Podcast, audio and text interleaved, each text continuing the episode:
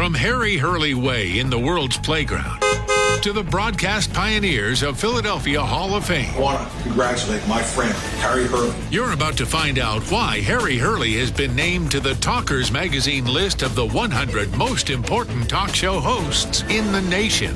Live from the studios of Town Square Media in Northfield, it's Hurley in the Morning on WPG Talk Radio 95.5. Hey, thank you very much. Hope you had a great weekend. Welcome to the program. Dodge the rain, but boy, I heard it. It, it came on uh, very, very heavy about maybe 30, 45 minutes after we arrived. Then it stopped, then it started again. And as usual, Dan Zarrow right on top of it here. Jam packed Monday. Oh my gosh, we have so much to do. A lot to share with you this hour. We're going to have open forum for the first half of the seven o'clock hour.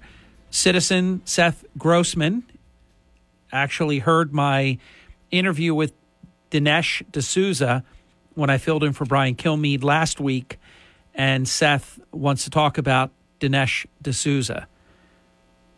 And you should watch his new movie um, that I'm looking at my watch. It's out this week. Everything he does, he just nails it down, and you know it's effective because the Democrat media completely ignores it. We have um, a lot to do in the eight o'clock hour. An African American business owner in Atlantic City who most believe is being retaliated against by Marty Small. That story coming up at 8:05 and what's going on right now within the Atlantic City Fire Department is just disgraceful. We'll get to that. And then Mayor Charles Cain and I know that Mayor Cain and I'm hoping he arrives this morning. I think he's going to because he didn't tell me he's not. And he always tells me when he won't be able to be here. Uh, late last week on Thursday, his mom passed away, and his mom was not only very, very special, but his best friend. So the mayor, who I believe will be here today, Mayor Cain, in hour number four, will be here this morning with a heavy heart. The significance of mental illness uh, cannot be overstated. And many people deal with this to different degrees. Just one day, think about this, just one day before one of the greatest honors of her lifetime, Naomi Judd died by suicide. She was going into the Country Music Hall of Fame the very next day which the Judd family wanted that to go on, and it did. And uh, I'm trying to think. You had the Judds, Naomi, and Wynonna, and you had the legendary Ray Charles inducted into the Country Hall of Fame. You know, when I first heard, first you heard no cause. They didn't announce any cause. Then I paid very close attention to Wynonna and Ashley Judd, who released a statement that they lost their mom to the disease of mental illness. So I said to Margie, I said, honey, what what could that mean? I, I understand how serious mental illness is and and all of that, but I, I just had no context. Then a little while later, Wynonna and Ashley confirmed that their mom had died by suicide. So, just to give you an idea, and you may have people very close to you, people that you work with, people in your life, the significance of mental illness. If you ever see maybe someone one day is very up and then another day they're very down and you, you don't know how to even handle it because you don't know which version you're going to encounter. Just remember, it's real, and most people suffer in silence and don't come forward, either at work or publicly, or if they're if they are a public figure. Uh, I I mean I I never knew, I never knew. Naomi Judd performed just very recently. You would never know it, but I I saw an interview where she said that you may see me all dressed up and hair done and makeup done and looking like the happiest person in the world. And, and there I am. And she said, and then I might not go back out for two or three weeks. And even admitted that she didn't do proper hygiene even during those periods of, of lows. Just remember the significance of mental illness. You cannot overstate it. So I was very, very sad about that. Always was a big fan of the Judds, and they were groundbreaking. You go back to the 80s, no doubt about it. Very, very significant. And Naomi battled life threatening hepatitis in the early 90s. She spent years in recovery from that. So, deepest thoughts and prayers to the Judd family and um, certainly reflect and mourn the passing of Naomi Judd. Can you imagine? It would have been, I think it would have been fantastic if her life was going to end so soon to have that night of just total adulation, your night to be able to just be celebrated, your career. Very, very sad. And it shows you the the deep, deep significance because probably that had a big part of it. Maybe really overwhelmed with having to go and be the center of attention. Who knows? But I don't believe in coincidences. So for that to happen the night before, whew, very, very significant. Well, tonight, the Philadelphia 76ers Eastern Conference run continues now in the semifinal round against the Miami Heat, which I do believe with a healthy Joel Embiid, I would have liked the Sixers' chances in this series. You never know. People do step up. This Maxey is playing very, very well. Perhaps James Harden now has to strap the team on his back a little bit, and he has the ability. He can score 50 points by himself almost any time he wants. He's still got it. He has just tailored his game He's almost become a point guard for the Sixers. You see him bringing the ball up more than anyone. So maybe he steps up and maybe they have a shot, but they're on the road to start the series. Remember all this coming down to just one game. The Sixers could have been second seed or fourth seed. All came down to one game, three teams all finished in a tie, and the Sixers came out at the bottom of that. But I, you know, you got to play everybody. Well, you don't have to play everybody, but at some point, you've got to play the semifinal series, and if you're going to go on, you have to be able to win that and play the Eastern Conference series. So eventually, they probably would have had to play Miami, so they play them now. Chance they could have avoided them totally if Miami would have gotten knocked off maybe in the semifinal round and it wasn't against the Sixers. But you got to play the teams, and that's the way it goes. And I didn't say it, but I don't want to assume that you know, but most of you do know if you follow the Sixers at all. Joel Embiid, I don't even know what he was doing in the in even in in the game at that point. Like three minutes, three and a half minutes left in a total 30 some point blowout game. All the stars should have been on the bench. But he's out there and he made some kind of shot. Did I'm not blaming him for his own injury, but he did some kind of celebration. And again, I don't believe in coincidences. And the next thing you know, he takes a really hard foul and he has both a concussion, but the more serious thing, it, it appears, is the broken eye orbit. So he's out. Maybe he's out for the rest of the season.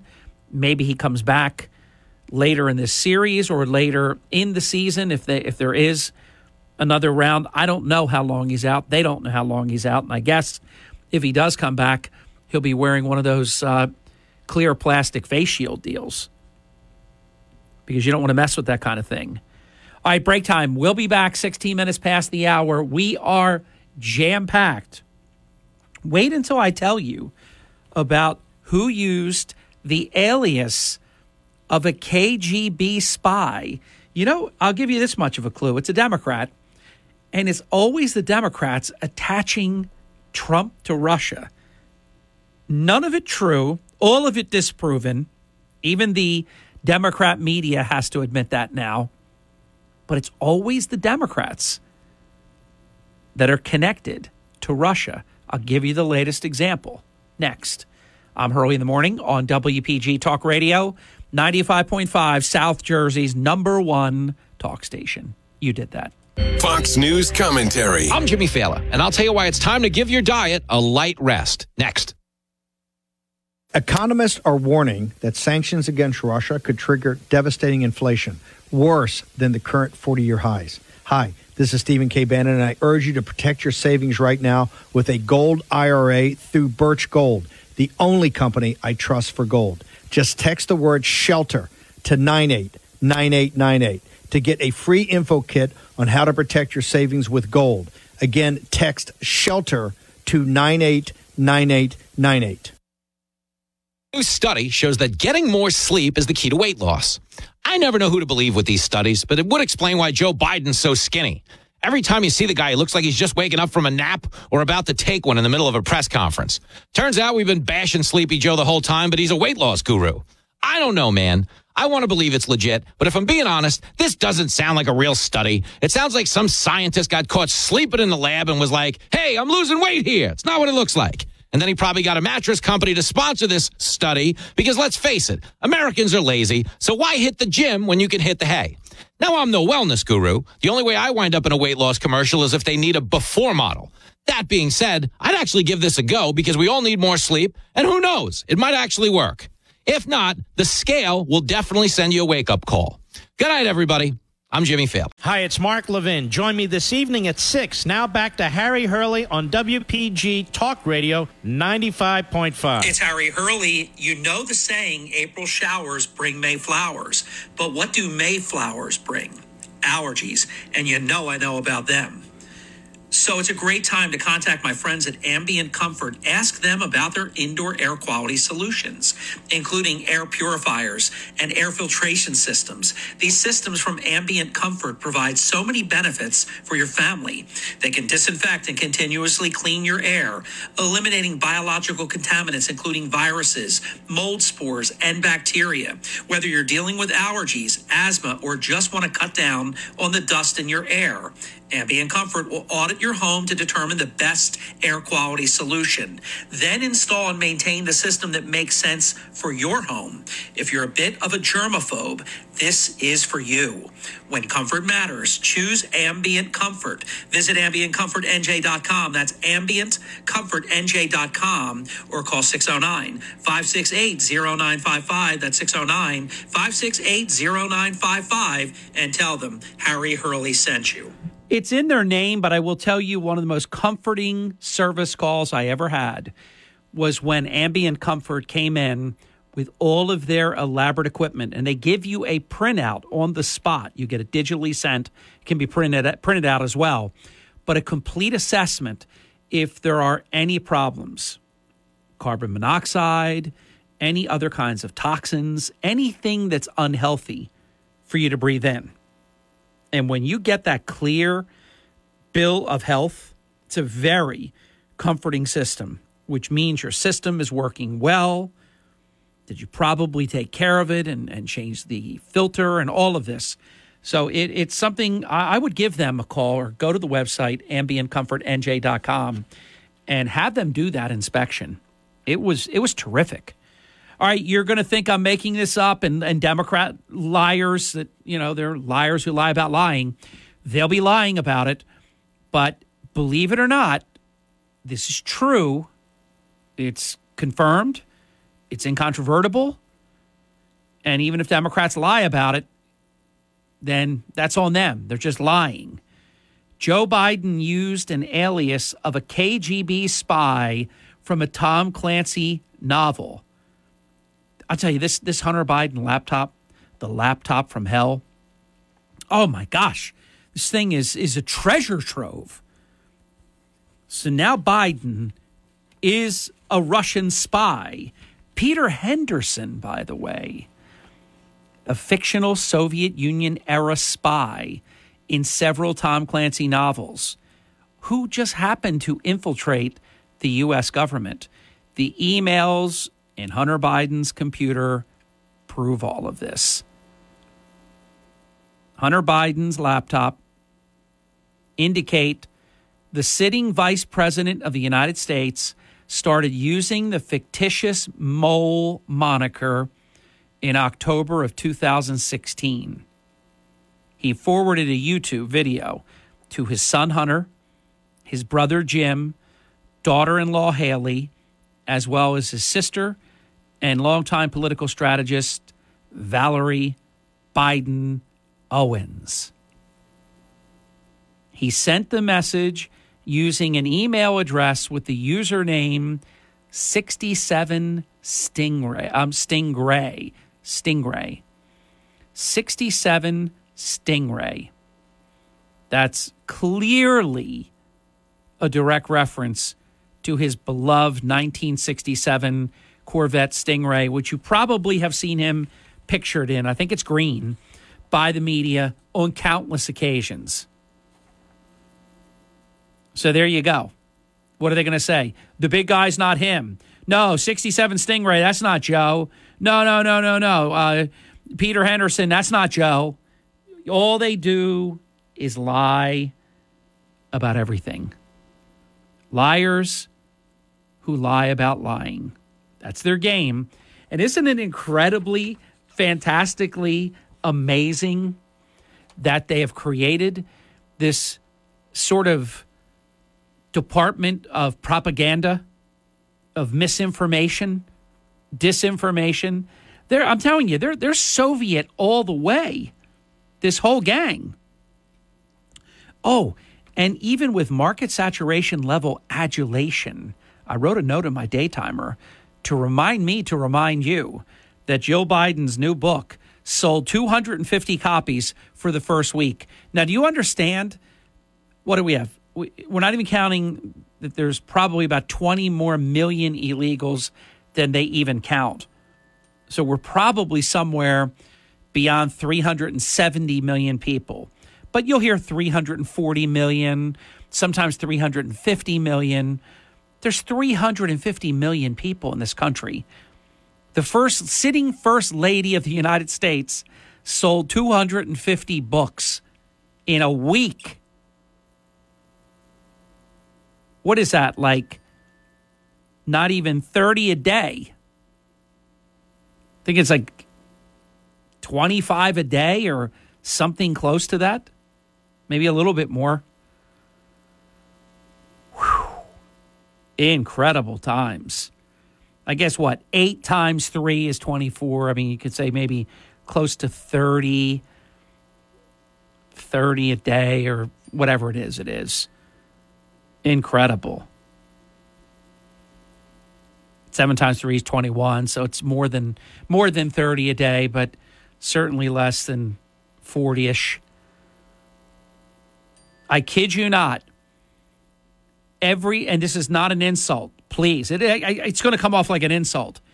Every single person in this audience that has ever listened to this program, that ever will listen to this program, if you wrote a book, you could sell more than 250 copies in the first week.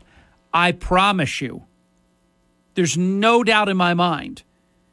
This is the level of disinterest, dislike. 250 copies in a week. There's things you just have to accept that they spin, they lie, they bring up all this junk, make themselves as though they're not as unpopular as they are, but there are certain unambiguous things that you cannot spin. I would love somebody to say, uh, "Hey, Jen Psaki," at the at the uh, White House press briefing. Uh, what do you think it is? The first lady sold 250 book scans, sold 250 books in seven days in a whole week. Is this a sign of just total dislike of this presidency of this of this Biden family? What do you what do you attribute these anemic sales to? Well, we don't get into the book scans. Uh, you know, she'll have some answer, but it won't be good. All right, I'm going to John Durham next when we come back after this. It's Hurley in the Morning on WPG Talk Radio, 95.5, South Jersey's number one talk station. This is the Town Square, New Jersey Info and Weather Network. It is Harry Hurley at 31 minutes past the hour with three stories that you can follow on our WPG Talk Radio 95.5 app. Myself and Peter Caparilli, after doing the casinos, we now have done the 10 best Atlantic City area non casino restaurants. And you have read this article by the, oh my gosh, the numbers are unbelievable. You've made me so happy. The last African American business in Gardner's Basin ordered closed by small, very small move. We've got the story and a big update on the Atlantic City Fire Department. From the Town Square, New Jersey Info and Weather Network, I'm Chief Meteorologist Dan Zarrow. A stormy start to your Monday, but brighter skies and warmer temperatures are ahead. We could see scattered showers and thunderstorms through mid to late morning, then the sun breaks out today, high of 70 degrees. A stray shower possible this evening, then mostly cloudy overnight, low 52. Partly sunny tomorrow, 61 for a high, even cooler at the beaches. Next rain chance rolls in tomorrow night. Get weather 24 7 wherever you are. Download our free mobile app today. If you are ready to get Hurley in the morning, WPG Talk Radio 95.5 FM and 1450 AM. Markley, Van Camp, and Robbins this afternoon at 1. Now, Harry Hurley on WPG Talk Radio 95.5. Hey, thank you. Welcome back. One last statistic, and I just leave it up to you to decide. More and more, all I like to do is I, I work really hard to find incontrovertible facts things that you cannot dispute. If you give wonderful, flowery, glowing opinion, editorial type commentary, it can just be completely dismissed. They write off the person who says it, and then they write off whatever was said. Oh, that's just Hannity. Oh, that's just Hurley. That's just Tucker. Then it's over. Oh, whoa, whoa, whoa, whoa, whoa, whoa. It doesn't matter who said it. What about what was said? Let's talk about that. So tell me if you believe. I'll tell you right up front, I don't believe. I don't believe for a second that Joe Biden got 81,283,098 votes in the 2020 election. And the reason you know that's not true, this is a guy that couldn't get 1% ever when he ran as a Democrat. Ever. He was like Kamala Harris, the less than 1%. You understand, when you're that low, you are more statistically insignificant than people who say, I don't know. How about that? How'd you like to be that guy? And and they push too hard that you have to believe. I heard uh, the show before me. It's like you have to believe that Joe Biden won. You have to believe that he got 81,283,098 votes. Well, I don't believe it. And I never did. I wish they would have fought more effectively to try to disprove these numbers in areas where I think they could have had success. That was the big mistake. But we'll okay, we'll believe, you know, if you believe in in all of this, and you believe that Joe Biden got 81,283,098 votes less than two years ago, less than a year and a half ago, do you also believe that Joe Biden got 250 book sales in a week? They got 81 million people that voted for them.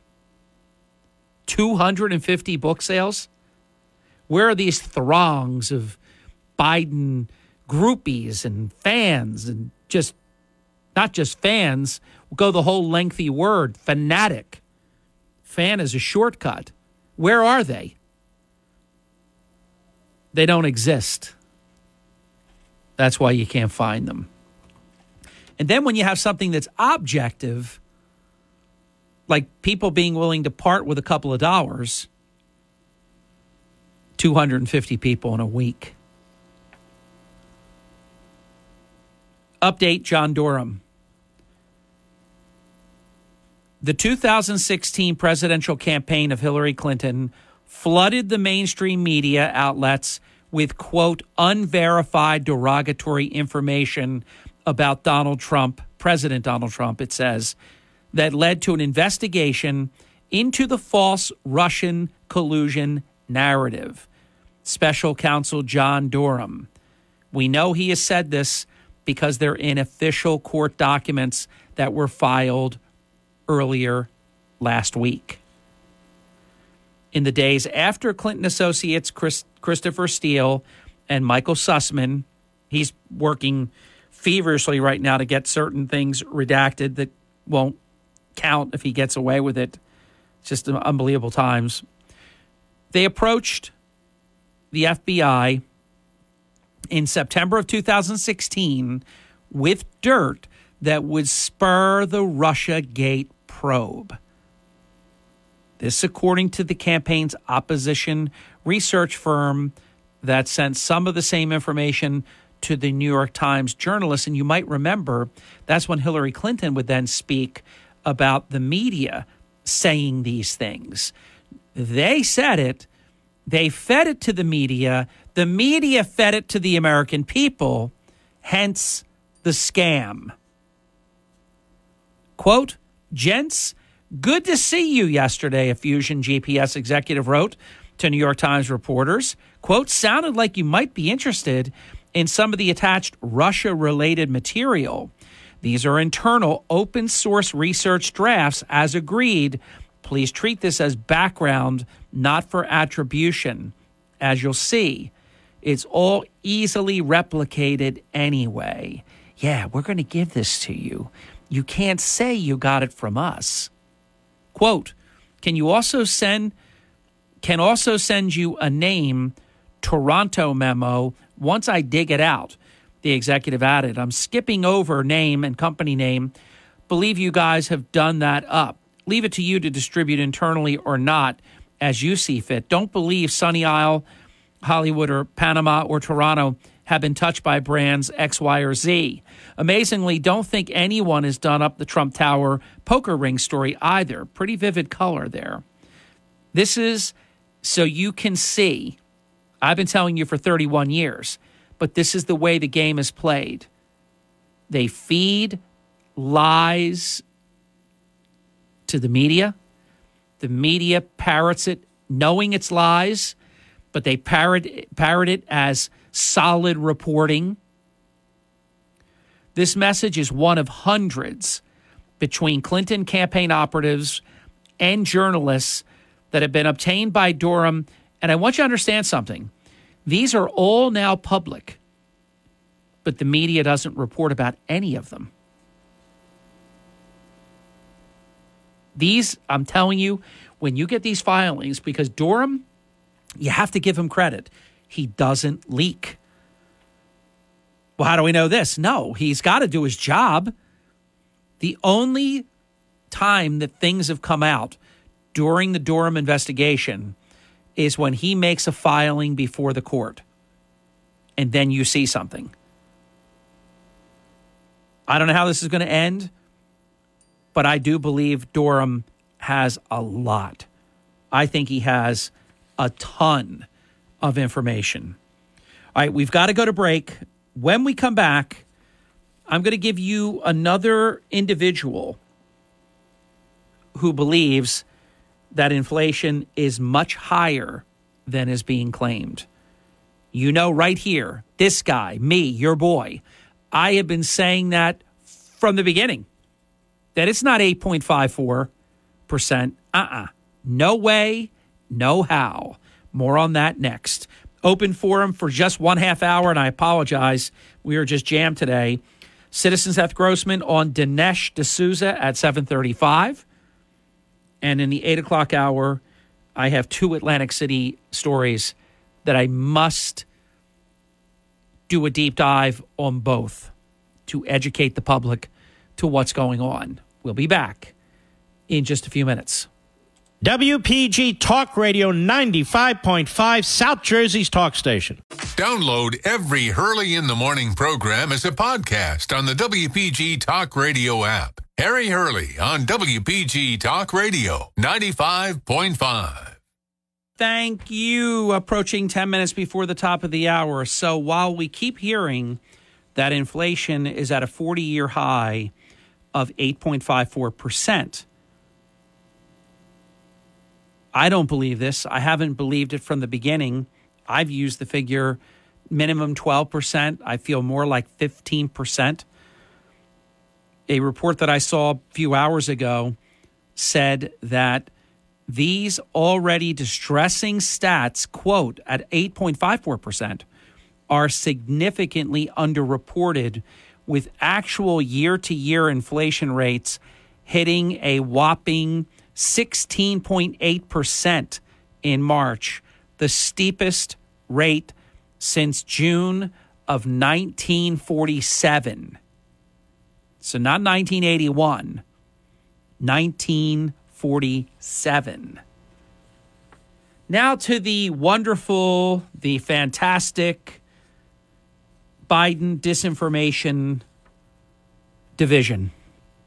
And you have um, Congresswoman, um, thinking of her first name, I should remember it, and I do a name association. Yes, because she has the same first name as one of my daughters, Lauren Boebert. You might remember her. She wears um, dark glasses and she has some of the whitest teeth you'll ever see. I'm a huge fan of white teeth. Just it just to me just exudes attractiveness, hygiene. Someone really takes care of themselves. I think it looks great. Go back in time and watch some of these movies with people with brown teeth, famous people, supposed like sex symbols, brown teeth. Makes me want to throw up in my mouth a little bit. Lauren Boebert she has introduced a bill to defund, I love it, defund President Biden's newly formed disinformation governance board. Now, you have to admit, this is chutzpah on steroids times infinity for the most lying scoundrels that we've ever seen. And I told you all during the campaign Every time he said, I will always tell you the truth, I'm like, oh my God, all he ever does is lie. He's lying about that. And it just, I know nobody believed me. And I think people believe me now. They lie about everything. So why wouldn't it be the liars who would create a disinformation board to then go after people?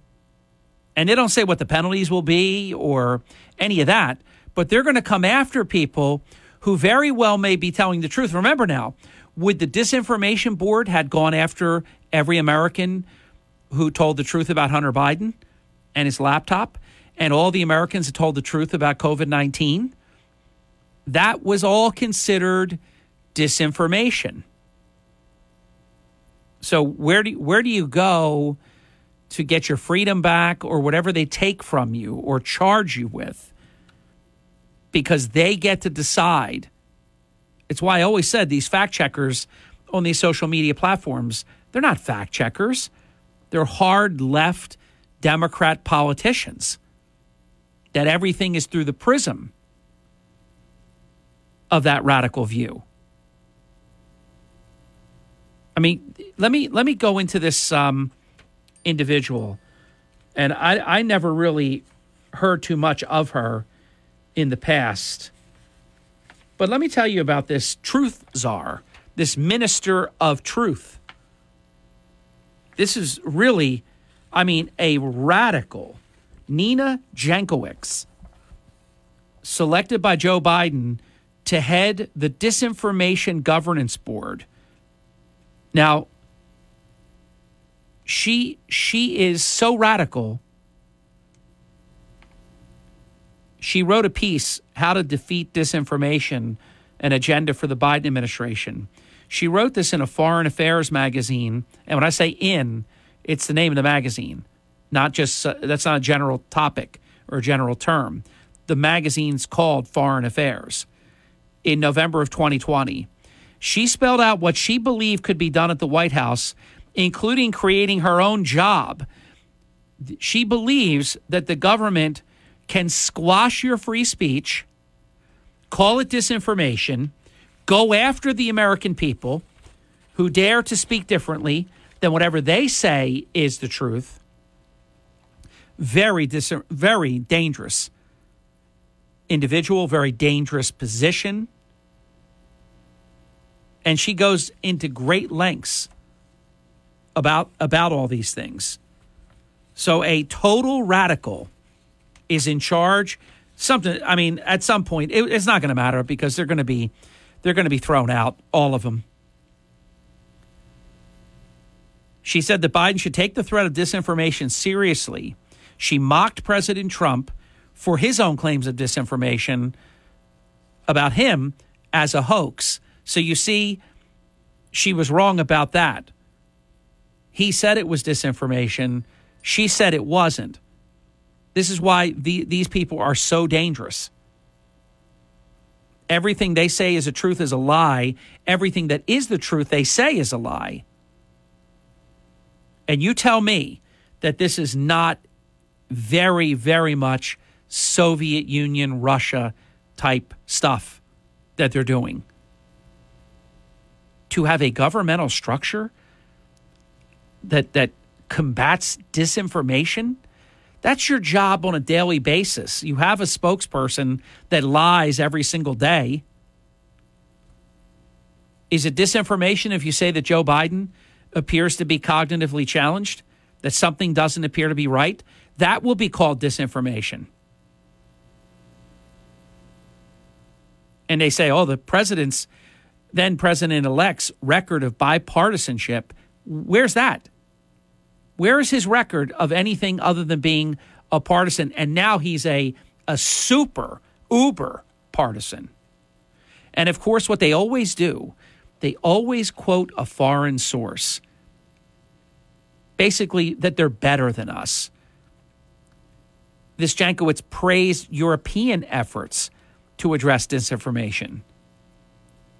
She eh, she suggested creating what they've done, a counter disinformation czar, which would be charged with setting up a corresponding directorate. How about this? How about this administration of all? This dishonest, lying, no good administration they're going to be charged with finding the disinformation. I, I would say this let this Jankowicz investigate Biden and Psaki and the rest of them, all of them. Spend all your time investigating what they're saying to the American people because there is your disinformation.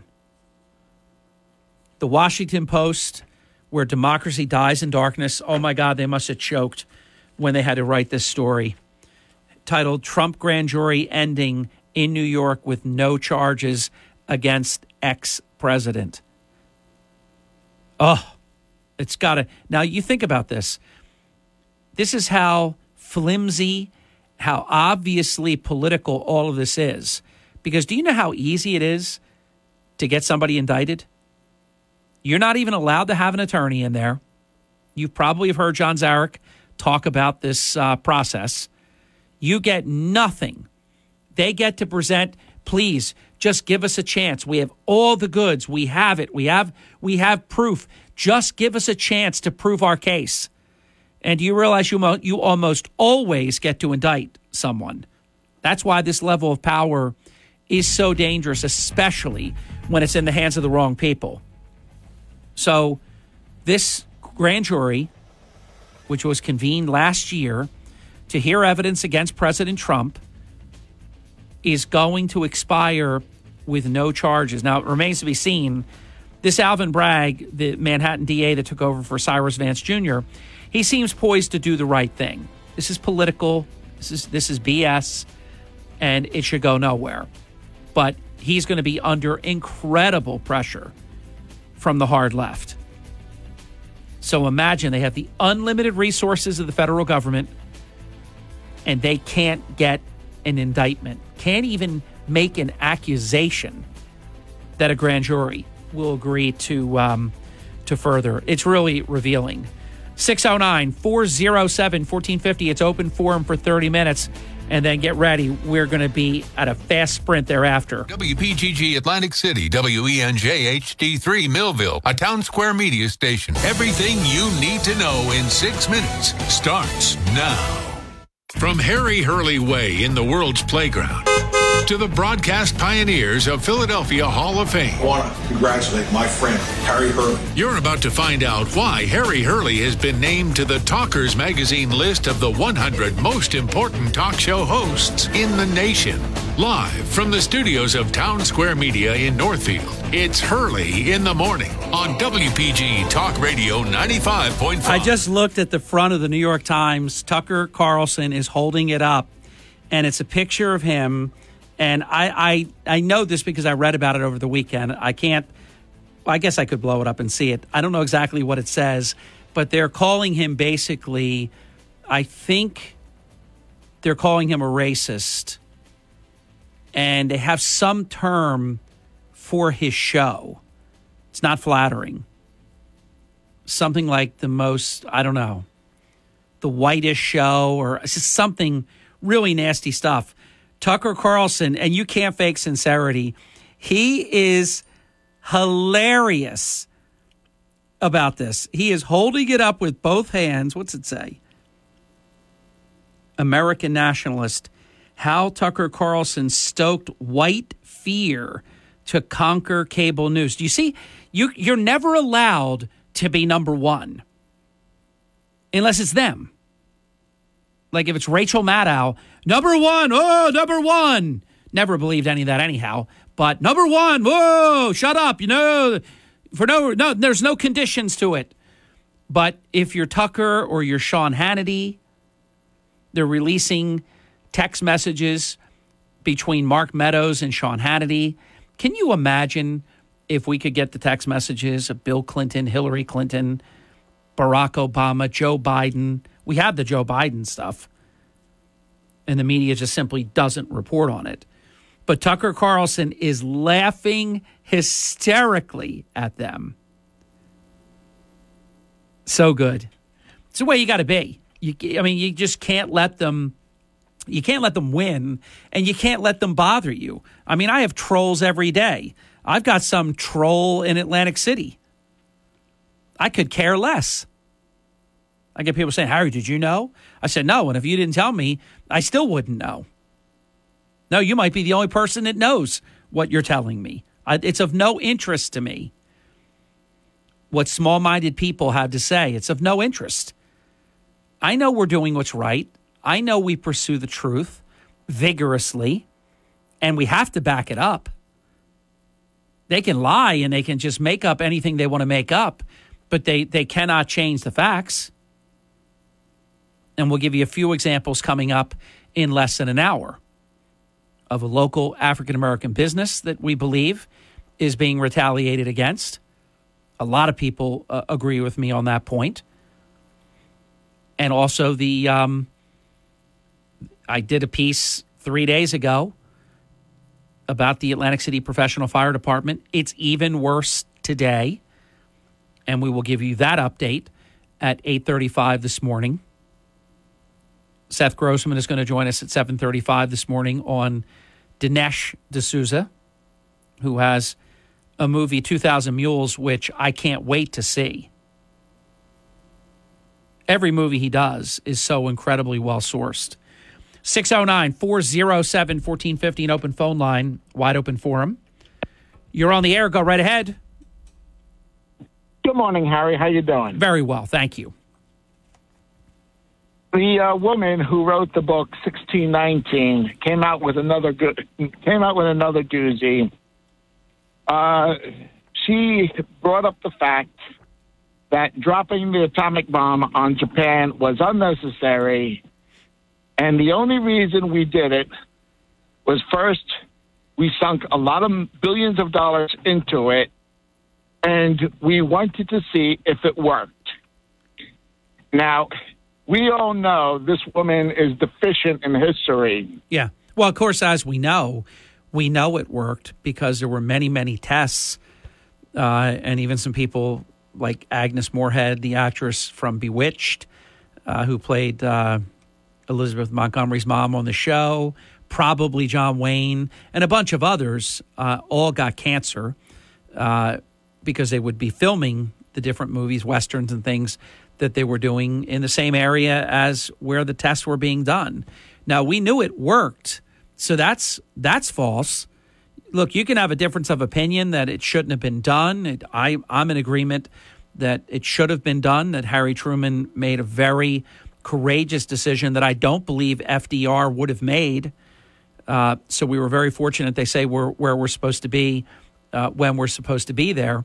And I don't think I don't know if you agree, Peter, but I don't I don't think FDR would have done it. I, I don't believe that for a second. But Truman did. But we already knew it worked. This wasn't an experiment. Hey, let's just drop this thing and see what happens. Uh, they knew what was going to happen. You. But the thing was. By the way, do you agree or disagree with my assertion that FDR would not have dropped the bomb? Oh, you have me there. I would not know.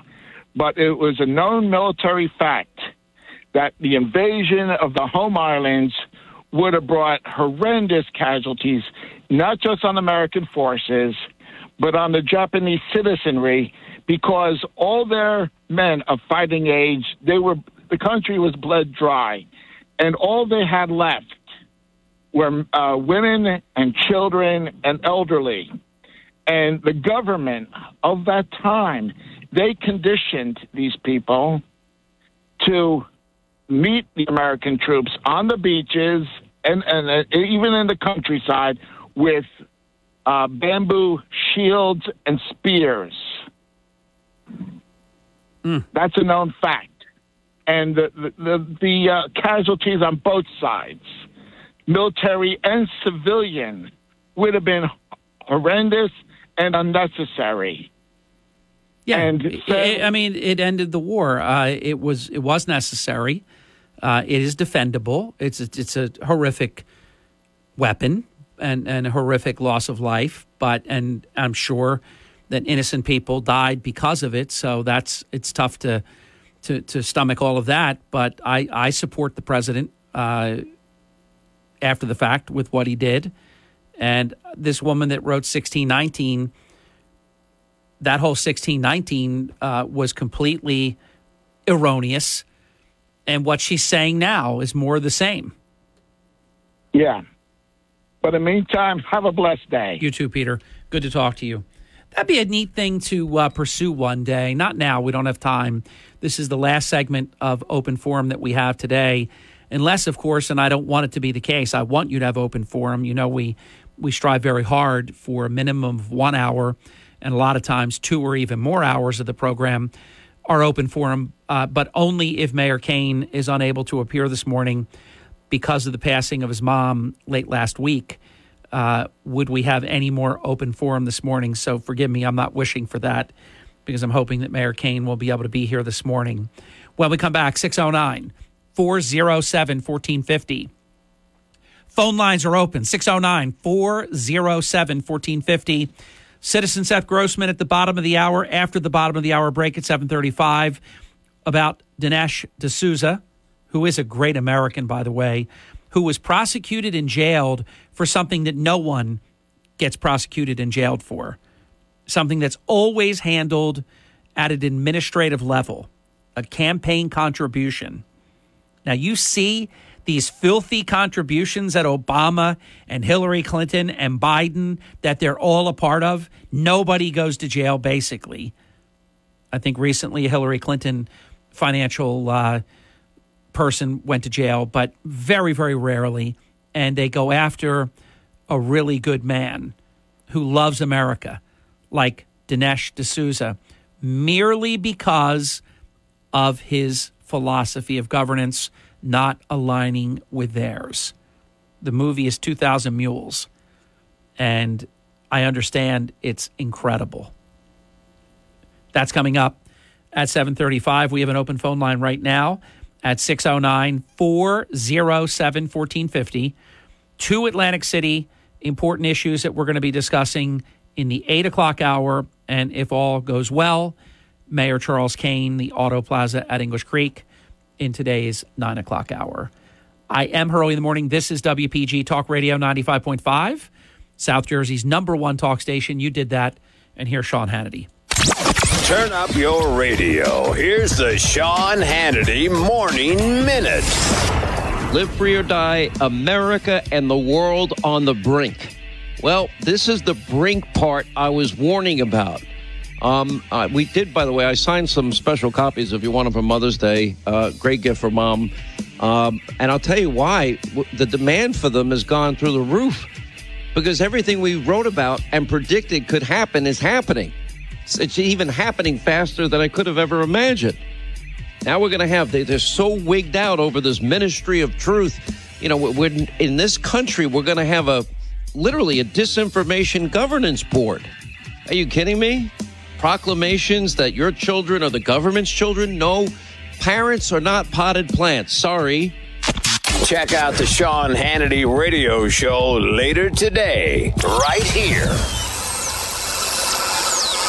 Are you a real estate investor looking to refinance one or more of your properties? Most lenders only work with cookie cutter W 2 borrowers. At Cash Call Mortgage, we have loans designed specifically for investment properties. We qualify customers based on the cash flow from the investment property. Borrowers can get up to $2.5 million. That's right, $2.5 million.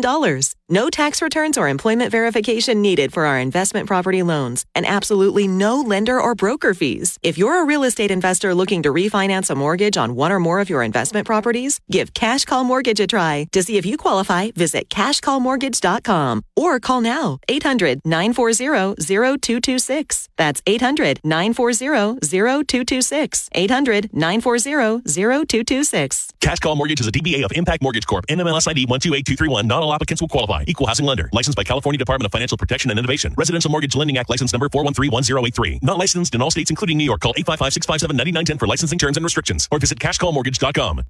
Sean Hannity this afternoon at 3. Now, Hurley in the morning on WPG Talk Radio 95.5. Hey, thank you very much. This portion of Hurley in the morning brought to us in part by Batteries Plus Bulbs with stores located right here next to Broadcast Center at 900 Tilton Road in Northfield and also at 1215 New Jersey, Route 73 in Mount Laurel. This is Harry Hurley for Batteries Plus Bulbs. Roy and his team are extraordinary in, in every aspect their attention to detail, they're very service minded, they have creative solutions to fix your cell phones or your batteries for any possible device that you can imagine. For things as small as a watch battery, all the way up and through the size of a car battery. They've got it all and so much more. Also, at the point of sale, I like it when you do this. I mean, I appreciate it. It, it, it it's validation and it shows my clients uh, that you become clients of that uh, Hurley in the Morning works. And so I appreciate it when you mention my name. But on this occasion, I think it's very important that you mention Harry or Hurley or Hurley in the Morning because at the point of sale, you need to ask for your 10% discount. You tell them I sent you, and you'll get a 10% discount at the point of sale at batteries plus bulbs. Everybody that we've sent there has um, said that they're everything that I said they are. Welcome to Hurley in the Morning. You're on the air. Mr. Hurley, good morning. And good morning to you. A little bit of history. I, I'm. This is something it's off the off the wall. Reparation. Yeah. When I was a kid, I swear to God, I thought when that when I heard that word, I used to think, oh, they're going to pay him back. I always thought that reparation represented anything that was being given back to somebody that deserved it because it was confiscated or used at the time by someone else. Arlington Cemetery the Lee family. That was confiscated by the federal government. Yeah. Because of Robert E. Lee. Right. They never got a dime for it. I always thought that would should have been reparated. Well, that's hey, it listen. never was. it- no, no, it wasn't. That was treated as though we win, you lose, uh, and it was also for the indignity of you know being on the losing side. The definition of the word reparation is the making of amends for a wrong one has done by paying money to or otherwise helping those who have been wronged.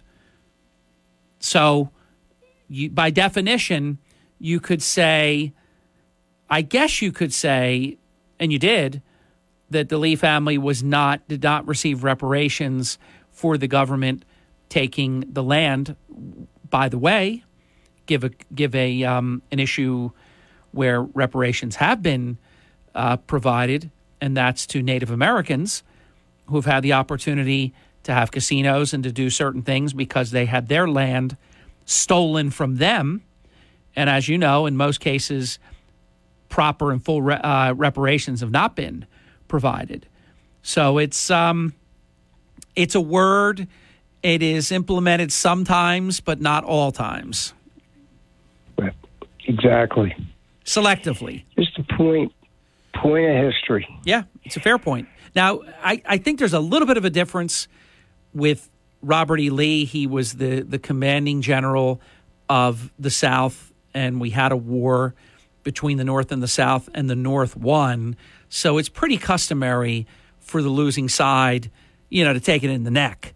It's a little bit different than, say, reparations for African American slaves, uh, reparations for Native Americans, because they, they didn't do anything. They didn't do anything wrong.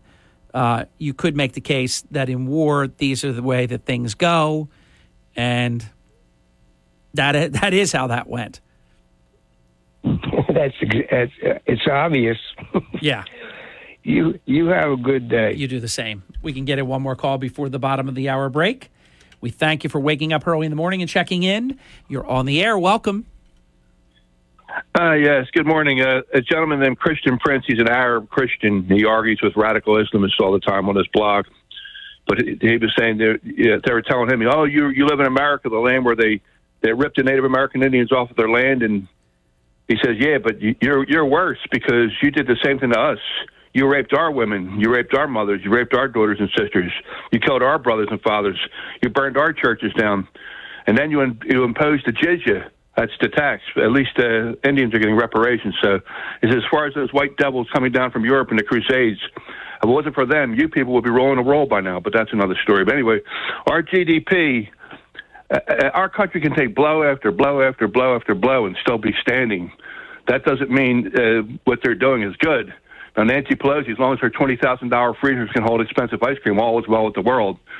But in, uh, two, in 2018, our GDP was 4.92. Anything above three percent is good. Anything below is is subanemic.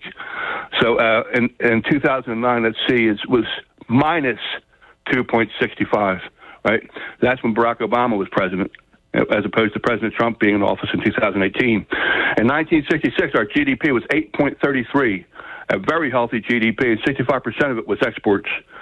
So they wonder why we vote the way we do. It's because these people are actually destroying our country. And by the way, we don't have to go back to the past. We are now for the past quarter, the the first quarter of this year, we are above. I think it's either 1.54 percent or something like that, nearing two percent negative. Uh, we're below. We're underwater again.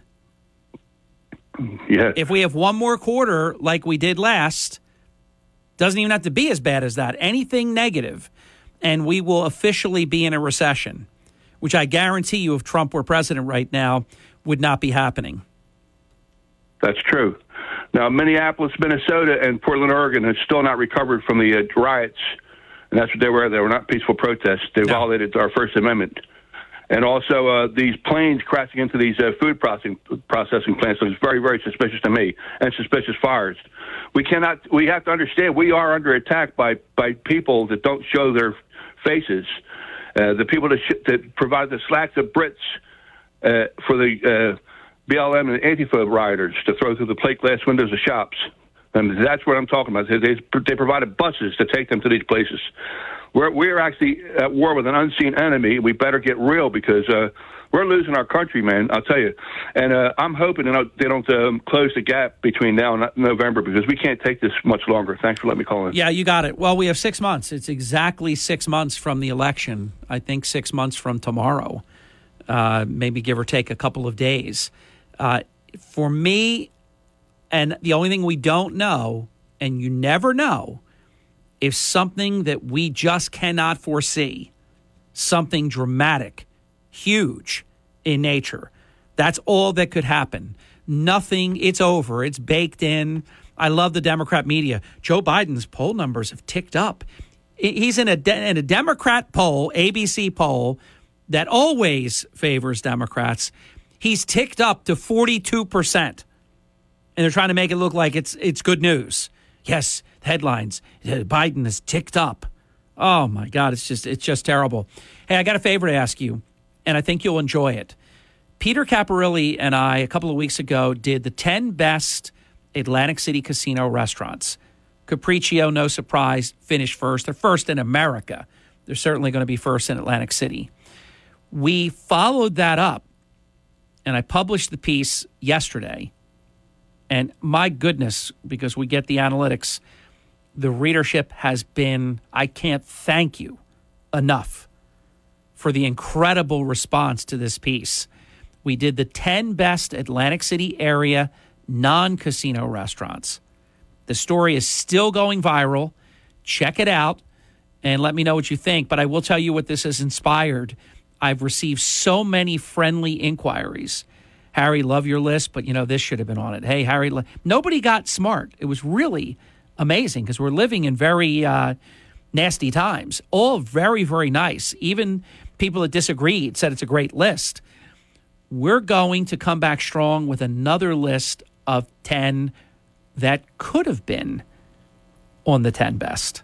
But check the piece out 10 best Atlantic City area non casino restaurants. It's a really, really good read. I think you'll enjoy it. When we come back, Seth Grossman on Dinesh D'Souza. This is the Town Square, New Jersey Info and Weather Network. It's 31 minutes past the hour. I am Harry Hurley with three stories that you can follow on our WPG Talk Radio 95.5 app. I mentioned the 10 best Atlantic City area because we went outside of Atlantic City, went into Ventnor, went into Margate, uh, into Galloway, and in a lot in Atlantic City. Also, we have an article up about the last African American owned business in Atlantic City in Gardner's Basin, ordered by Marty Small to be vacated by tomorrow. Read the story, and we have a sad update. City Fire Department. From the Town Square, New Jersey Info and Weather Network, I'm Chief Meteorologist Dan Zarrow. Well, this is our warmest morning in almost a week, but we do have spotty to scattered showers and thunderstorms around to start the day. By mid to late morning, we dry out, then the sun breaks out today. Nice afternoon, high of 70 degrees. A stray shower can't be ruled out this evening, then mostly cloudy, low 52. Partly sunny and 61 tomorrow, even cooler at the beaches. A few showers creep in tomorrow night. Get weather 24 7 wherever you are. Download our free mobile app today.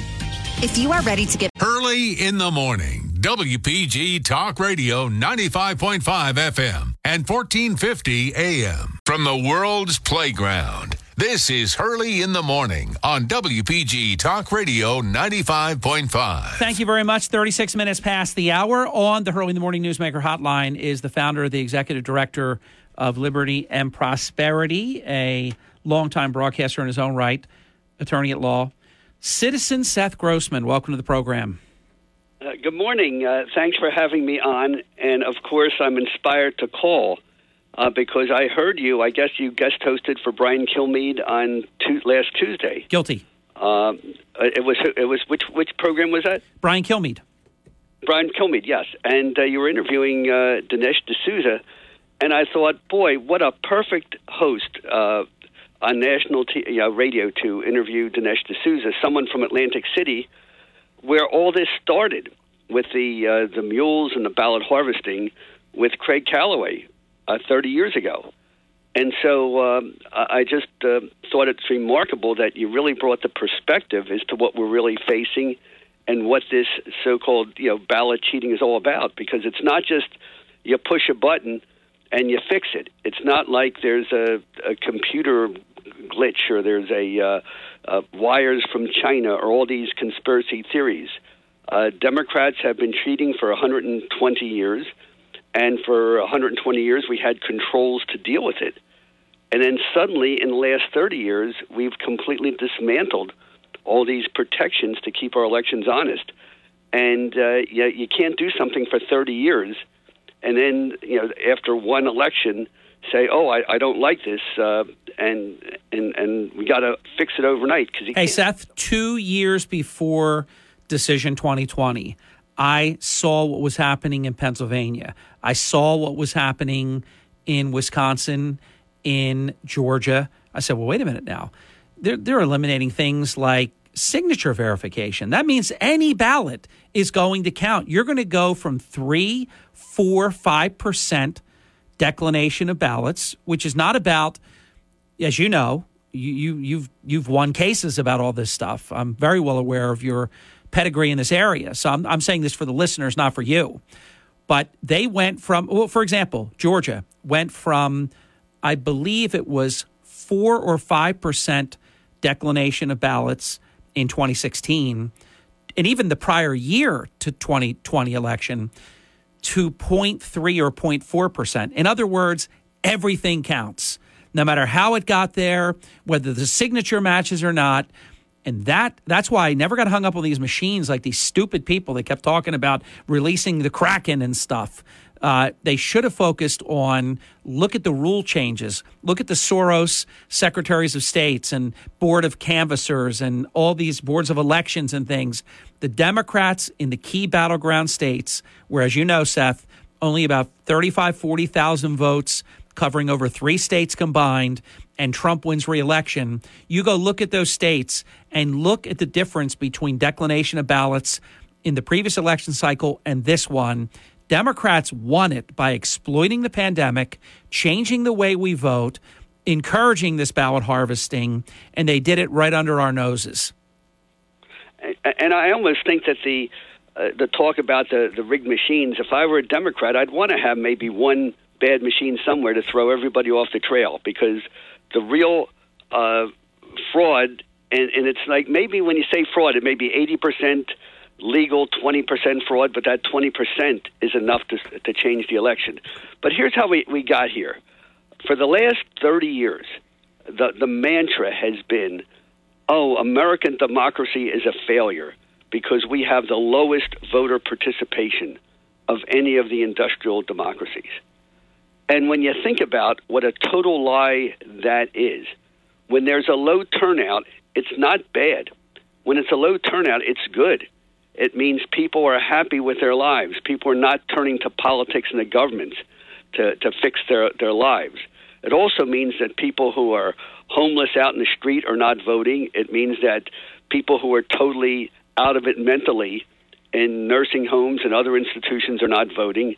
It means that the people underneath the boardwalk are not voting uh, because we had a requirement that you had to show up at the polls physically and you had to, unless you had a doctor's note.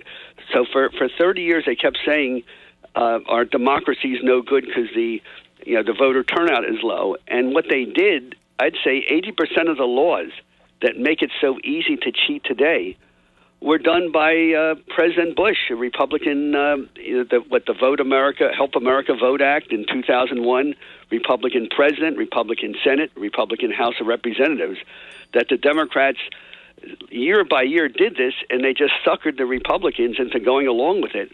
And then you know you give them an inch, they take another inch, and and here we are. So uh, if we are going to fix this, we really got to look at not what happened in the last election. How are we going to stop this in future elections? Yes. And and and there are a couple of things that we've got to focus on. And we've got to admit that you know we made mistakes, Republicans made mistakes, President Trump made mistakes. And, and one of the big mistakes was when President Trump was telling his supporters right up until Election Day, you know, don't vote by paper ballot, don't vote by mail, you vote by machine, you make sure your vote counts. So what happens when you do that? Uh, it means that there's always going to be someone who's going to forget, someone's going to get sick, someone's going to have a problem at work, someone's going to have a family problem. And even if it's just 1 or 2% have that problem, that's enough to lose an election, as opposed to the Democrats saying, no, you get your vote in now. You get your vote in early. Uh, you get your Aunt Tilly to vote. You get the, you know, your your grandma in a nursing home to vote. You get those paper ballots in. Uh, you know, don't count on you know driving to the nursing home to pick up your grandma and take her to the polls because you know maybe there'll be a restriction. Maybe your car will break down. Who knows what could happen? And other than Florida, Seth, we see these examples where it's insurmountable. You you you you have one election day left, and the Democrats are so far out in front in the early voting. Republicans uh, either have to cure it or participate, but it can't stay the way that it is. And I don't think that it will. Let's take our break. We'll come back. We'll have 10 minutes uninterrupted with Seth Grossman uh, on uh, all this voting methodologies and the, um, the, the changes that went into effect. And I don't think there's any accident that the changes uh, created the result that they wanted. We'll be back. Brian Kilmeade. I don't care if you're a Democrat. This is not good for the country. You got parents exercise part of the political process because of what they were doing in schools with CRT and 1619 and now with this gender fluidity. And now you got everybody exercise because they see an invasion happening and it's only going to get worse. And Joe Biden's got 33% approval rating and told Barack Obama he wants to run again. This is total incompetence. Brian Kilmeade, weekday mornings at 10 on WPG Talk Radio 95.5.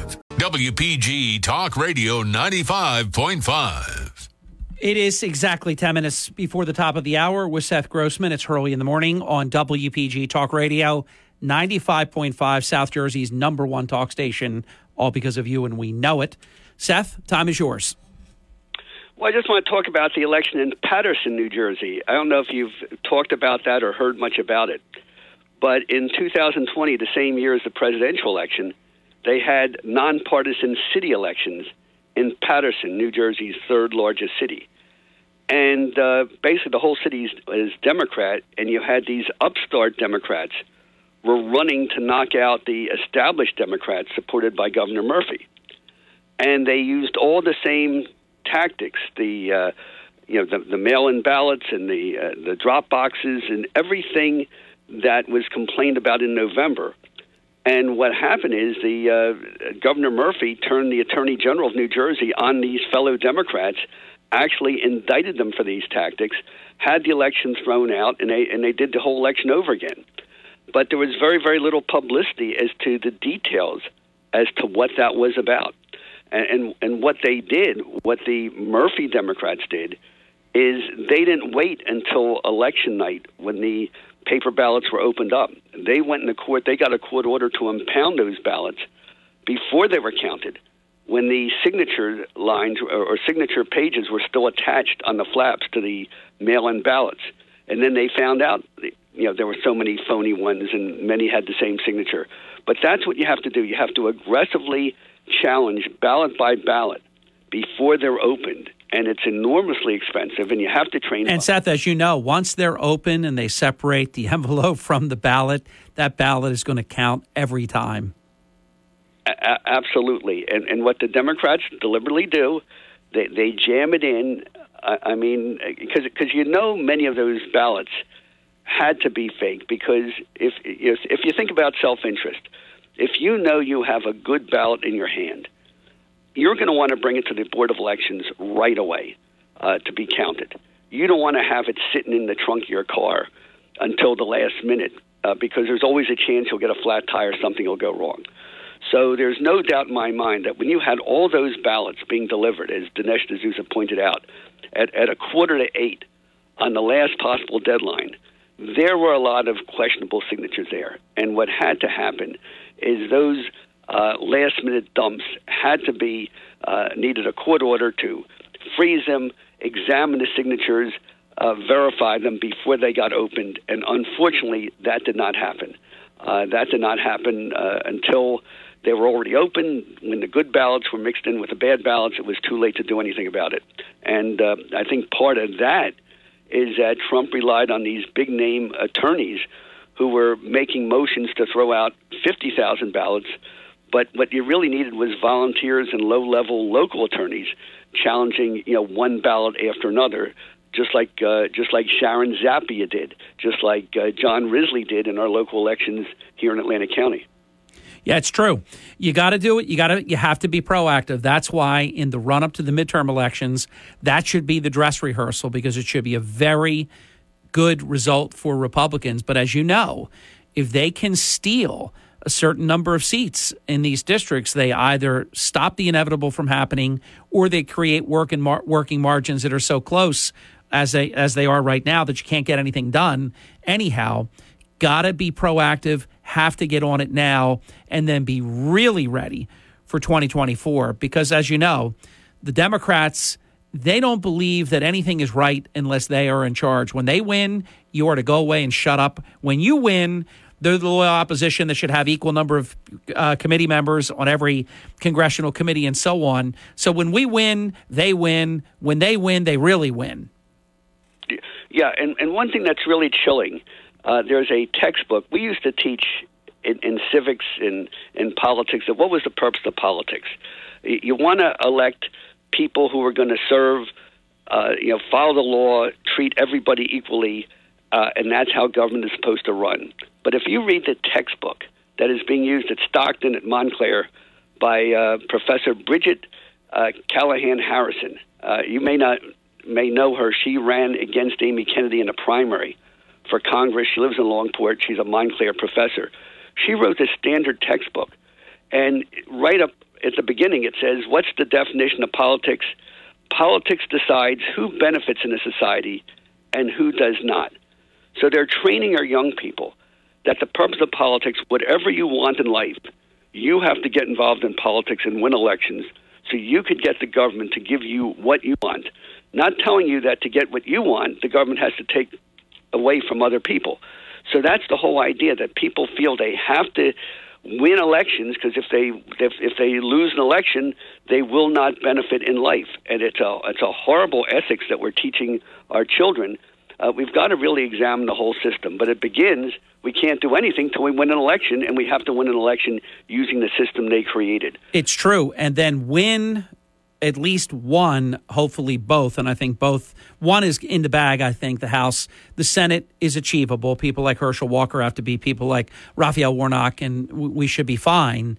Uh, and then have to win the White House back because these policies that they're putting into place, when they get baked in, they're next to impossible to ever change. And then judges uphold them, make you reinstate Obama executive orders, even, which we know those executive orders are junk to begin with. And then when a judge says you have to reinstate something that is supposed to die with the president when they leave, if the next president doesn't reissue it or reauthorize it, rather, uh, these are the things we've been up against. All this has to change. And I think we will agree on this point too, Seth. Democrats, and I choke when I say this, but they masterfully used COVID 19 to cheat in elections and and we have to understand it took us 30 years to get into this mess, and it's going to take us 30 years to get out. Oof. And if somebody thinks that oh we won an election and now I'm I'm mad because I voted for these people and they didn't fix everything uh, in in six months, uh, so I'm not going to get involved anymore. Uh, we need more commitment. We have to understand what's at stake, and what's really at stake is the life we're giving our kids and our grandkids. So uh, that's the real lesson that uh, let's not look backwards, let's look forward, let's understand how the system has changed, and let's understand that we've got to roll this stuff back. And it's not going to be easy, but uh, like John Kennedy, or the president who got me interested in politics, said, a journey of a thousand miles begins with a single step. So let's start taking those two, steps. Two minutes, drill, Seth. Are you at all surprised how incredibly hard left the Democrats have gone? For example, maybe think about this as well. John Kennedy couldn't win a primary anywhere. I mean, he'd be a Republican by, by today's standard. Everything he espoused lower taxes and individual responsibility and giving back and not taking. I mean, all these different things, you know, the ask not and all this. Uh, the Democrats have gone so crazy left. Here's my suspicion, too. When they lose the House, and I hope the Senate as well, the whole squad crowd, the whole hard left, Bernie Sanders and the rest of those nuts, they're going to have more power, I think, because they're going to say that Biden Democrats were too moderate, that you blew it, and they're going to go even further left, I think. Yeah, and they're and they're going to blame the Republicans. Yes. So they'll say, "See, Biden would have fixed the country by now, but those stupid Republicans now control Congress, so we can't do what we want. So we'll have to do use the courts and executive orders to do what we want." And notice how they change the rules all the time. Uh, when uh, when Obama had open borders, and you had states like Arizona and Texas trying to enforce immigration laws, they got the courts to say, "Oh no, no, immigration is a uh, national uh, issue, so we can't have states interfering to enforce immigration laws." But as soon as Trump got elected and the national government is enforcing immigration laws, then you had the sanctuary cities and states pop up that say, "Oh no, no, states don't want to enforce these federal immigration laws." So they always make up the rules as they go along, and we've got to recognize that, and we've got to stop them. Thank you, Seth. Good good conversation. Appreciate it. LibertyandProsperity.com. Thank you. You got it. Good to talk to you. Citizen Seth Grossman. When we come back, the first of two Dateline Atlantic City issues, both very important. We're going to go in this order. We're going to go um, to Gardner's Basin in the first half of the hour. And then after the bottom of the hour break coming up, we are going to do an update on the Atlantic City professional firefighters. And it is hard to believe, but even more, more uh, challenges have hit them since last week's report just three days ago. It's halftime. I am Hurley the morning, and this is. WPGG Atlantic City, E WENJ HD3 Millville, a town square media station. Everything you need to know in six minutes starts now. From Harry Hurley Way in the world's playground to the broadcast pioneers of Philadelphia Hall of Fame. I want to congratulate my friend, Harry Hurley. You're about to find out why Harry Hurley has been named to the Talkers Magazine list of the 100 most important talk show hosts in the nation. Live from the studios of Town Square Media in Northfield, it's Hurley in the Morning on WPG Talk Radio 95.5. Thank you very much, and welcome back to the Hurley in the Morning program. We're approaching seven minutes past the hour. Thanks for choosing us, and thanks for spending this portion of your day here with us on Hurley in the Morning. And I just spoke with Mayor Kane in the last two minutes. And if you haven't heard the news, late last week, Mayor Kane's mom passed away, and she was his best friend in the world. Not not just mom, which is first place to begin with, but also his best friend. And you can imagine he he is uh, hurting. So please keep Mayor Kane in your thoughts and prayers, uh, and we will um, we will adjust and we will have open forum today in the nine o'clock hour. This half hour, we're going to give you an update. What's been happening since we were last together? We told you late last week that there would be a protest, and there was, and it was elaborate and it was diverse in turnout. And this was over the uh, the sole remaining, the last African American owned business in Gardner's Basin. A gentleman by the name of Gregory Dredgy Wood has uh, been the owner of Fish Heads for the past 25 years. They have operated in Atlantic City for the past 25 years. They have operated in Gardner's Basin for the past six years. And suddenly there's a problem. And everybody that's, I think, willing to be intellectually honest knows exactly what the problem is. Assemblyman Don Guardian gets it. John Devlin gets it. Craig Callaway gets it. Everybody that we've talked to, Tom Forkin. I mean, the list goes on and on. Members of city council. Uh, everybody knows what's going on here. There was an incident last summer, and suddenly there's a big problem. Nobody believes Marty Small that this is the state. Everybody believes that he went to the state. And now he can say, oh, look at all this paperwork. I have so much paperwork. I'm doing everything I can. They haven't done anything. Uh, everybody that I've talked to said nothing's been done because keep in mind, if you were really trying to help someone, you would say, look, uh, I'm so sorry, you know, you've been able to be here, but now you can't. Let us help you find another location that would be great. Because obviously, Gardner's Basin in the summertime is fantastic. On the water, seafood sandwiches. I mean, come on, it's perfect.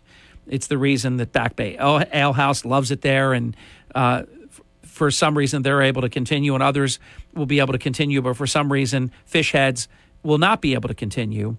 So if you want to go back, we have We have lengthy comments from all kinds of elected and other community leaders about what they believe, and everybody believes this is a retaliatory political attack. Uh, and Marty Small hasn't convinced anyone that anything different. Because keep in mind, you can always blame. I can always drop a dime on you. You could call the cops and tell them to go make an arrest somewhere, and then you say you didn't have anything to do with it. Well, you made the call. So everybody believes that Marty and La'Quetta Small turned them in to the state, and that that's what happened. I can't prove that that's what happened, so I don't. I don't assert that that's what happened. But everybody that I've talked to says that's what happened. And then he even has a paper trail that makes it look like it's not him. But again, anybody can do that. Oh, yeah. Oh, no, you're only allowed to have this many. And oh, no, they're out. Oh, my gosh. Oh, we're so sorry to have to give you this news. And so here's the latest since all that. And you can go to the app or WPGTalkRadio.com and you can read all the comments from people that have um, told us what they think of this move. We learned on Friday, so this is the first opportunity on air because it was well after, um, it wasn't until Friday evening that I learned this that the Atlantic City mayor has given fish heads in Gardner's Basin until tomorrow to get out. Atlantic City Mayor Marty Small has given the last African American owned business, it was an email even, very impersonal. When you think you go there and meet and and try to work something out, it's it's not it's not going like that. It's not going like that at all. This is a fake out that that they're oh it's not us it's it's, it's, state state's doing it. Uh, no, no, nobody's buying that. I don't buy it. But this is the last African American owned business located in Gardner's Basin, and tomorrow uh, they will have to vacate as it stands now. I don't know if Dredge Wood is going to vacate, but that's what they were sent in writing.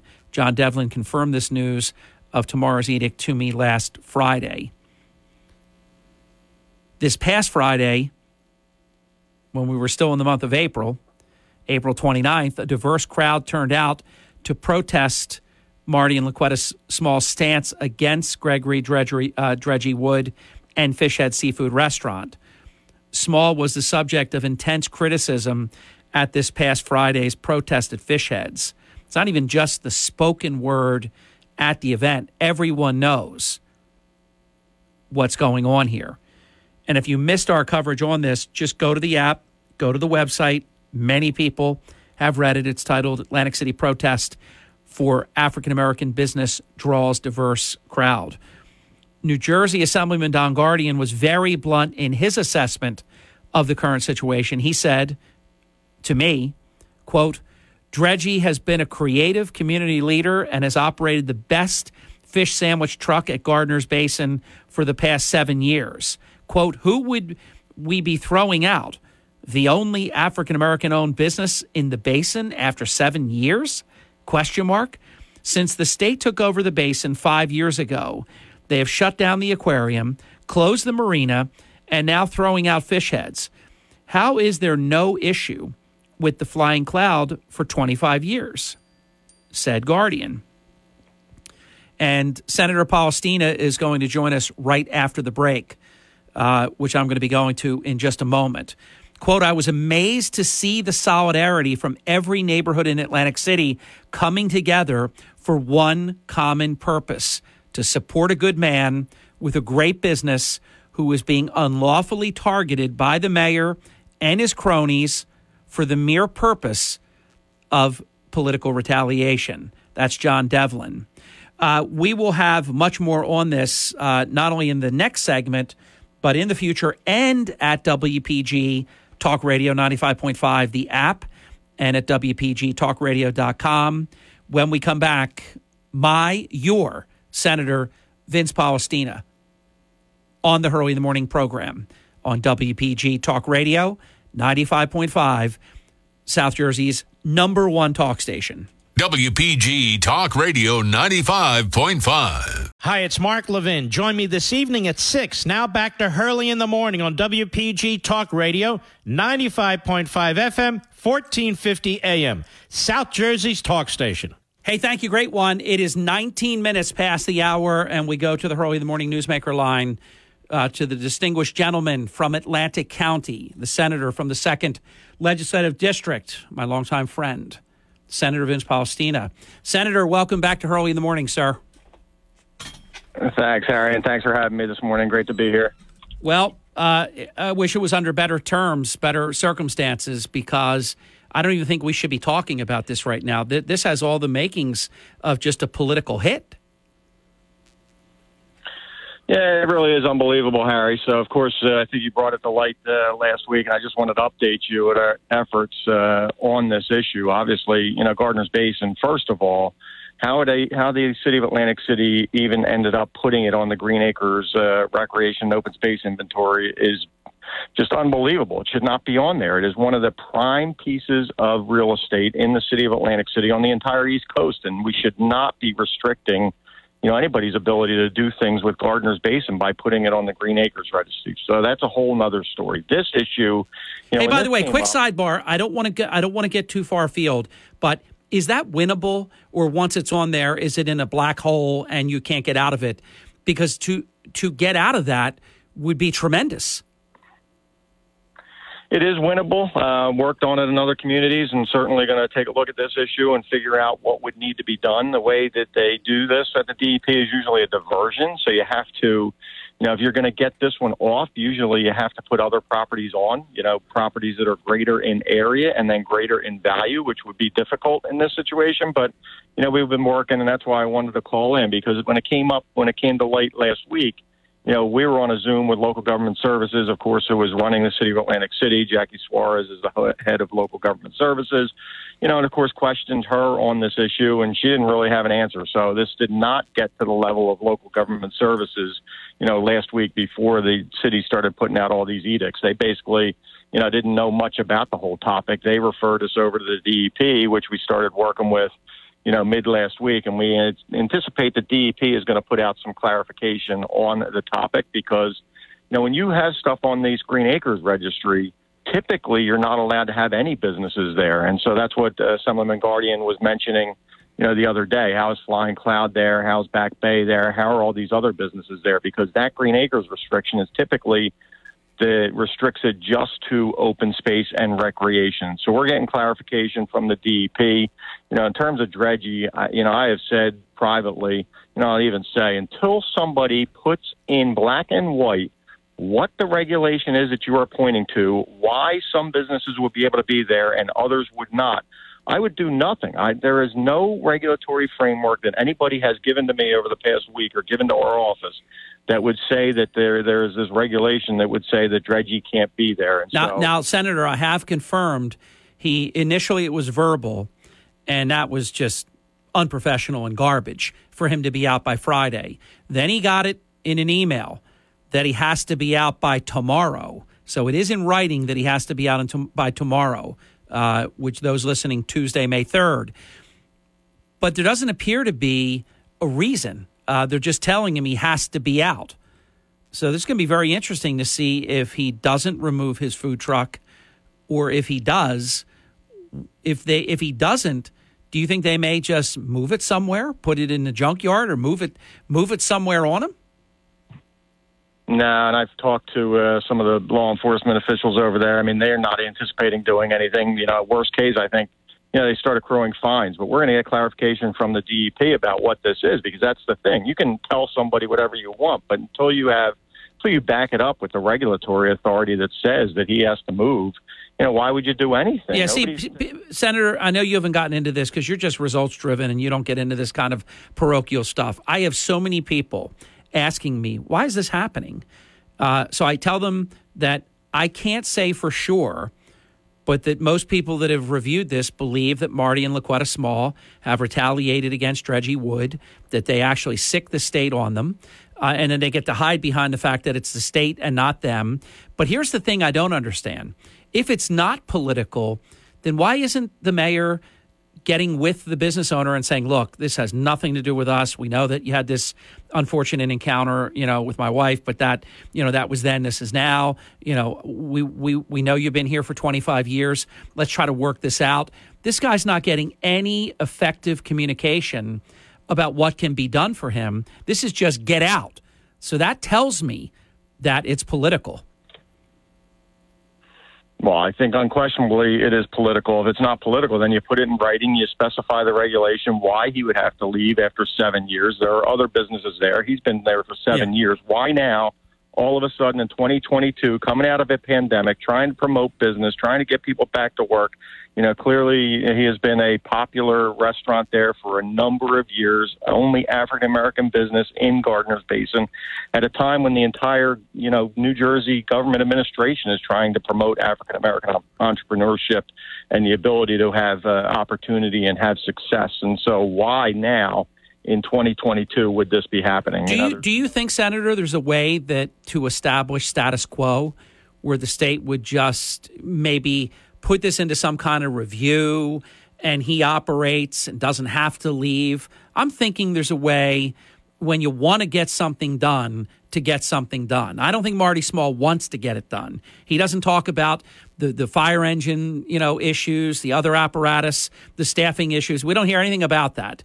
Uh, we hear about small balls and you know all this insane reality TV stuff, uh, but nothing about the serious issues. And we don't hear anything about, hey, this can't be helped. We we really tried, and we want to help find another location. Just seems like other than you, government wise, no one's helping this guy. I say shoot for gaining status quo which will be Dredgy Wood's best friend. Right.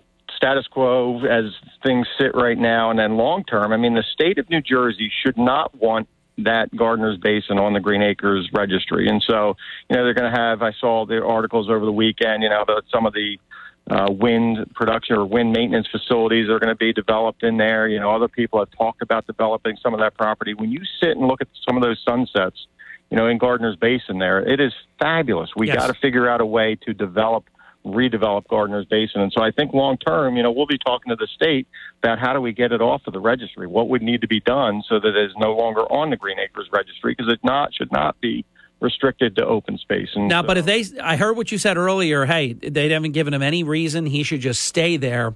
But if that cash register, state cash register, starts ringing, and this guy gets, you know, rung up with all kinds of daily fees, he'll get the Trump treatment. You know, th- uh, whatever they were doing to him, three, three, uh, three hundred thousand a day, or whatever it was going to be for him.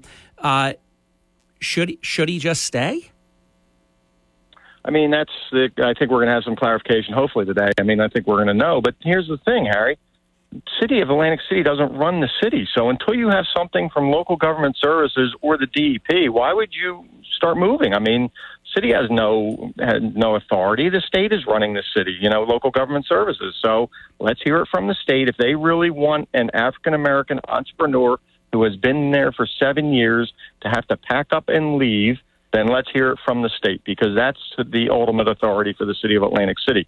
You know, the mayor goes out and I, you know, you called him a, a reality TV star. I mean, he goes out and does these things all the time, and then there's no backup and no substance to anything. You know, he's quoted in the paper the other day. The one thing Atlantic City knows how to do is to throw a party. Well, that's I mean, that's the kind of stuff you're getting from this administration right now, and he has Dredgy has support from city council people who were there. And I think you're going to see that support continue to build across the city from many people who are going to support him to remain there if it's possible. If it's not possible, get us in, in writing from the DEP, and then we'll have to, you know, react accordingly. But right now, nobody has told me or told our office any valid substantive reason why he can't continue to be there. We did a, an elaborate update this morning on the WPG Talk Radio 95.5 app and you can navigate that also on any digital device at WPGTalkRadio.com with the very latest until the senator's presentation this morning. I would like to follow up with you later today if there are any developments so that we can keep that article that we've got current or write another one uh, to support it because I, am really trying to do everything I can to keep the word out because I don't see anything other than your efforts. No one in government has communicated properly no one saying, "Hey, we are so sorry about this, uh, but let's help you." You know, you've been here for 25 years, and people love your business, and and this is a, you know, a business that's part of the economy. Uh, none of that. It's just like get out. So this is really as bad as it gets. Uh, and unfortunately, the story we're going to be talking about after the bottom of the hour break, which is coming up in the next minute, Senator, uh, is also not very pleasant involving the Atlantic City professional firefighters. Senator, something is going to have to give there, or I promise you that a tragedy is going to happen. Yeah, we got to do everything we can, of course, to uh, prevent that. That uh, I've seen some of your reporting on that situation. Certainly, we're talking to John Varallo about some of the uh, public safety needs for the city of Atlantic City because that is completely unacceptable. We got to make sure we're doing what we need to do to protect those buildings and protect the lives over there in the city of Atlantic City. Of course, that's what the you know firefighters are dedicated to doing every day. So we'll be looking into that one too. I'm going to share the the nuts and bolts of that story right after the break. John Varallo, the president of the Atlantic City Professional Firefighters, Local 198, is joining us in 20 minutes. We're going to further that, and I'd like to be able to get back in contact with you later today for an update uh, because obviously tomorrow is hours away, and we want to stay on top of this story in Gardner's Basin. Absolutely. We'll uh, certainly be in touch later today, Harry. Thanks for letting me call in. Just wanted to update you that we are, you know, doing everything we can to try to help, uh, you know, the only African American entrepreneur in Gardner's Basin, which we all would like to see be able to remain. And so we're going to do everything we can on that. We'll follow up with John Varallo and uh, see what we can do on the firefighting issue. And real quick, I just want to send out uh, condolences to Mayor Kane, whose mom passed away last week. You know, tough loss. Uh, she you know, I know Sharon Mayor Kane said that was his absolute best friend in the world. So tough times for him. Just want to send out our condolences to him and his family. Thank you for remembering, Senator. I'll be in touch. Have a great day. Sound good. You too. Thanks, Harry. Thank you, sir. Senator Vince Polistina on the Hurley in the Morning program. This is WPG Talk Radio 95.5, South Jersey's number one talk station. I want to do more on the Dredge Wood situation and Gardner's Basin. I just don't have time. But I do have time. Uh, I know Johnny X wants to get in at 9.05 this morning. I'm going to see if Johnny X uh, is available because he wanted to talk this hour and we're just completely jammed. We'll be back in just a few minutes. And we have that extra time today because Mayor Kane uh, is uh, unavoidably off today because of the bereavement situation, the passing of his mom. We will be back. Don't go away.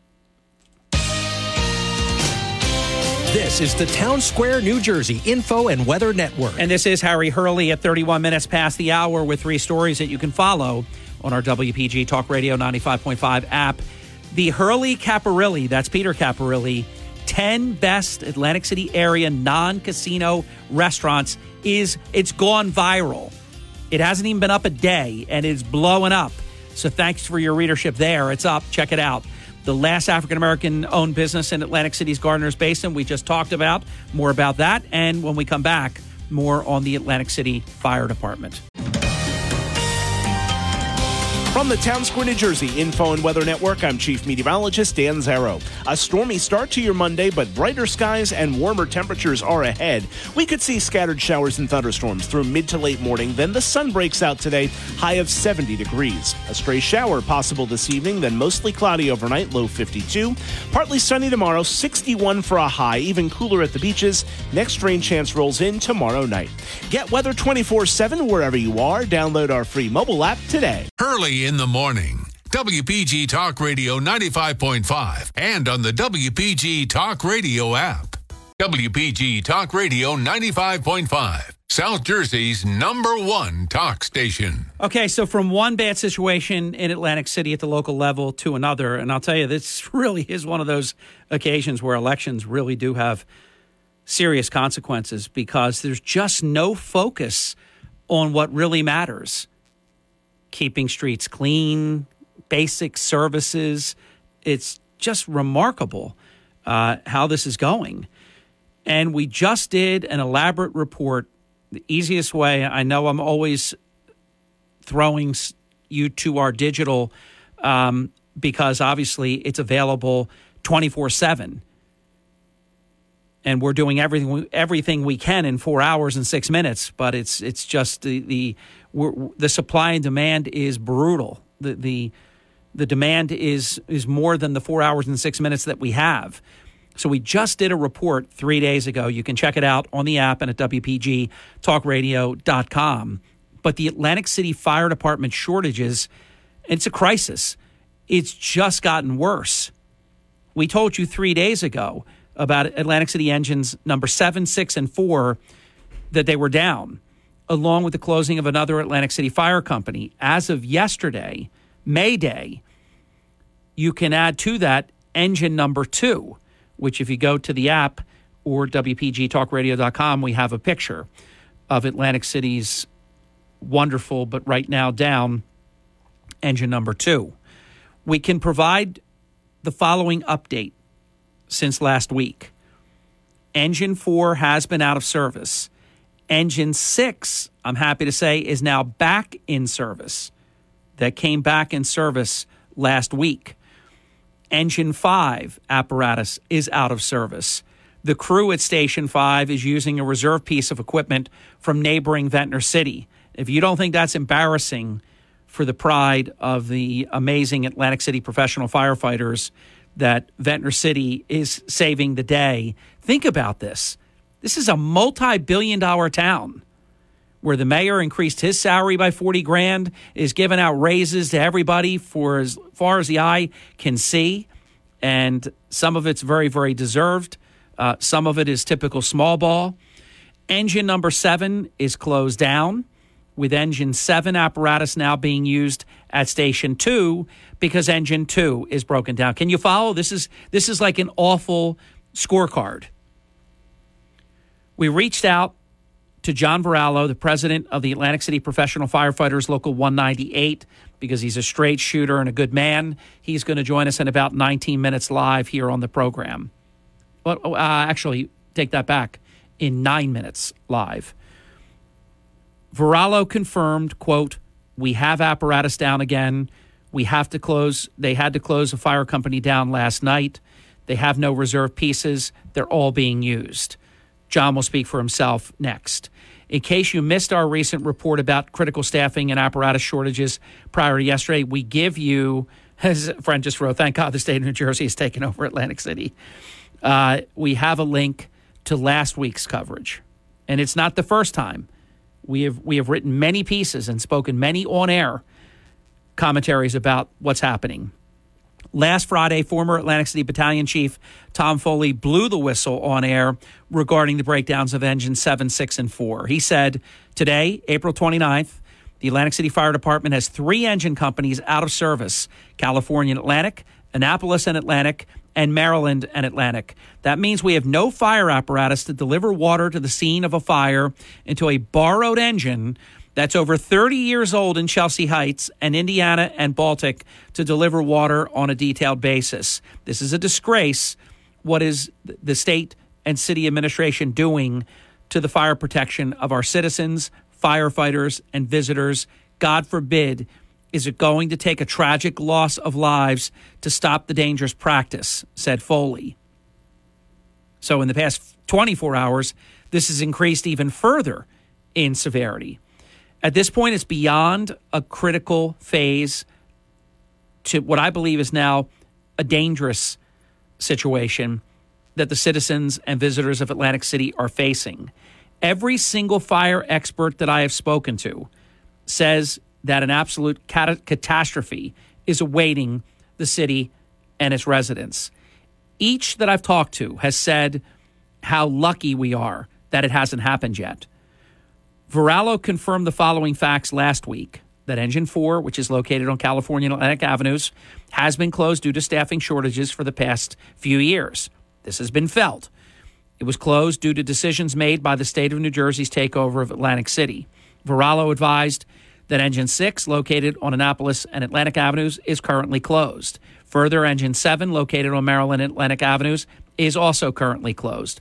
Varallo advised that two members will be relieved, and Engine 3, which is located on the west side, along with an engine at Maryland and Atlantic, will run with three members instead of the minimum four member staffing. So that alone is unsafe. Varallo went much further. This is an abomination and an example of a poorly executed plan, outright dangerous, said Varallo. Just yesterday, we had a fire on Sovereign Avenue, so this would have been Thursday of last week. Engine 6 was first due with a victim, and currently the only apparatus on the side of town is the engine that we borrowed from Ventnor. which is located over the bridge in Chelsea Heights. By the way, Atlantic City, Marty Small. Are you embarrassed? How do you how do you look in the mirror? You, you're borrowing apparatus from Ventnor City, a small town like Ventnor City, when this is a multi-billion-dollar town. What what a joke! Because I'm telling you, what's really important is not important to small. The suit he wears, the next small ball, the next big announcement that never happens, the next big VIP that there can be a, some video about. That's what's in, important to this small mayor, not what's really important. I'm telling you, it's a miracle that nothing has happened and to exhaustion what your professional firefighters have done to keep this thing together with spit and chewing gum. It's unbelievable what's happening. How do they let this continue? When we come back, the president of Atlantic City Professional Firefighters Local 198, John Varallo, will join the program. It's early in the morning on WPG Talk Radio, 95.5, which you have made, all because of you. South Jersey's number one talk station. We are. Early in the morning. WPG Talk Radio 95.5 and on the WPG Talk Radio app. Hi, it's Markley and Van Camp. Join us later today at 1. Now back to Hurley in the morning on WPG Talk Radio 95.5 FM and 1450 AM, South Jersey's talk station. Thank you. Nine minutes before the top of the hour, John Varallo joins us now, the president of Atlantic City Professional Firefighters, Local 198. Mr. President, I, I submit to you something I think you will cop to and that is that this is getting beyond dangerous at this point, isn't it? It, it, it surely is, Harry. And, uh, you know, I appreciate you taking some time out to have me on the radio today. And obviously, we all appreciate, um, I think, even the residents and visitors, as well as the firefighters in Atlantic City, for your coverage um, related to, you know, the situations that we've been dealing with. Uh, this this goes back years, and you hit it previously before you went to break about the dozens of articles that you've written, other um, publications, as well as uh, various meetings that we've had about this issue. This is not something new. Um, we fought very hard for a two dollar room uh, surcharge. Uh, just for these exact circumstances that we be, we've been facing over the last couple of years. Um, it's a, a, very dangerous situation, and it's one that's not getting enough attention. And unfortunately, we have to resort either to courts or the courts of public opinion, and that's what brings me on your radio station today. What What do you think? I mean, I, I am going to just say it, and, and I I I had you know where I'm going. I hesitate saying it, but is it going to take someone being killed, a firefighter or a citizen? Is somebody going to have to die? For this finally to become a priority and to be attended to? I'm going to be very careful about what I say uh, without you just asking me because there have been certain, I'm not going to make certain allegations on, the radio because I want to be careful, but there have been things that have happened, um, and I don't want to be too specific. Our equipment is very dangerous, has been very dangerous, and I believe at, at some level, um, it's probably impacted some of uh, how we respond or how these situations have been mitigated. Um, closing of companies, especially losing a company due to mechanical issues without having the proper reserve apparatus in a, in a resort town that has a fully functional fire service for over the last 120 years. I mean, we are not a volunteer fire department. That's no disrespect to a volunteer. These companies run. We do thousands of calls a year. There should be adequate reserve apparatus that are able to go in there because things happen mechanical issues happen, but we are running with apparatus outside of just a, a, a piece breaking down because it's leaking fluids or there's something wrong with the transmission. We have pieces that don't go into pump. And for anyone that's familiar with the fire service out there, that is how we get water we put that apparatus in the pump and we spray out of our hose lines. And when we can't spray water, that pump is essentially just a taxi cab to get individuals to a, a specific place to almost be able not to do anything for a specific amount of time until we can get it in the pump. And we have these issues. Engine two that is currently shut down right now is our high pressure pump. That means when we build casinos in Atlantic City, the size of uh, Ocean Casino and et cetera, that are 700, 720 feet up into the air, we need special pumps in order to get that the water uh, push it up through the system so that we can fight a structure fire on, you know, say the top floors of those of those buildings. It is imperative to our operation and our deployment that we have those apparatuses working and, and fully functional. What? Where is it going to go from here? Uh, I don't hear really anyone other than me and the media putting the, you know sh- putting the, the light of truth on it. I don't see a lot, and I don't want to put you in a jackpot here because you have to work for these lunatics. But I don't see anybody local doing anything. Uh, and I'm just wondering. That's why I brought up the the the how horrible comment about what is it going to take. Uh, because this just, you know, it was this company, then it's that company, then it's this engine, then it's that engine, then it's that engine, then it's a fourth engine. Oh, but we got the sixth back, but but it's over here. I mean, this is a this is a disaster. What's going on right now? Well, well, you're not gonna you're not gonna jackpot me on this one because your frustration. Imagine mine; it's about tenfold. I have a duty to the residents, uh, even as the union president. I represent my members, but I have a duty to anyone that comes to this town to visit, that works here, or that lives here, as well as my guys and girls that respond on these apparatuses. This is the specific duties of of what I'm supposed to do is for the health and safety of the membership. So when something is unsafe it doesn't matter who it is, my best friend, uh, the, my political allies, enemies. It doesn't matter. You have to get called to the carpet because this is an issue, like we said, that has been years in the making. Everybody is fully well aware. Uh, it, you you can go down to, to to Chelsea Heights and you'll see a suburban following an open cab apparatus that is 30 years old that we have running as a frontline piece. We are uh, currently going down to Margate and picking up an engine to bring it back to Atlantic City. So actually, while I'm on that, thank you, Ventnor and Margate, for allowing us to borrow, you know, the much needed equipment so that we can operate, you know, in, in the city. But you're not going to jackpot me. What we need to do is, and there's a very simple plan. There is a two dollar room surcharge. There's been there's a surplus. There's money coming in. Uh, the the budget we've had tax decreases over the last couple of years.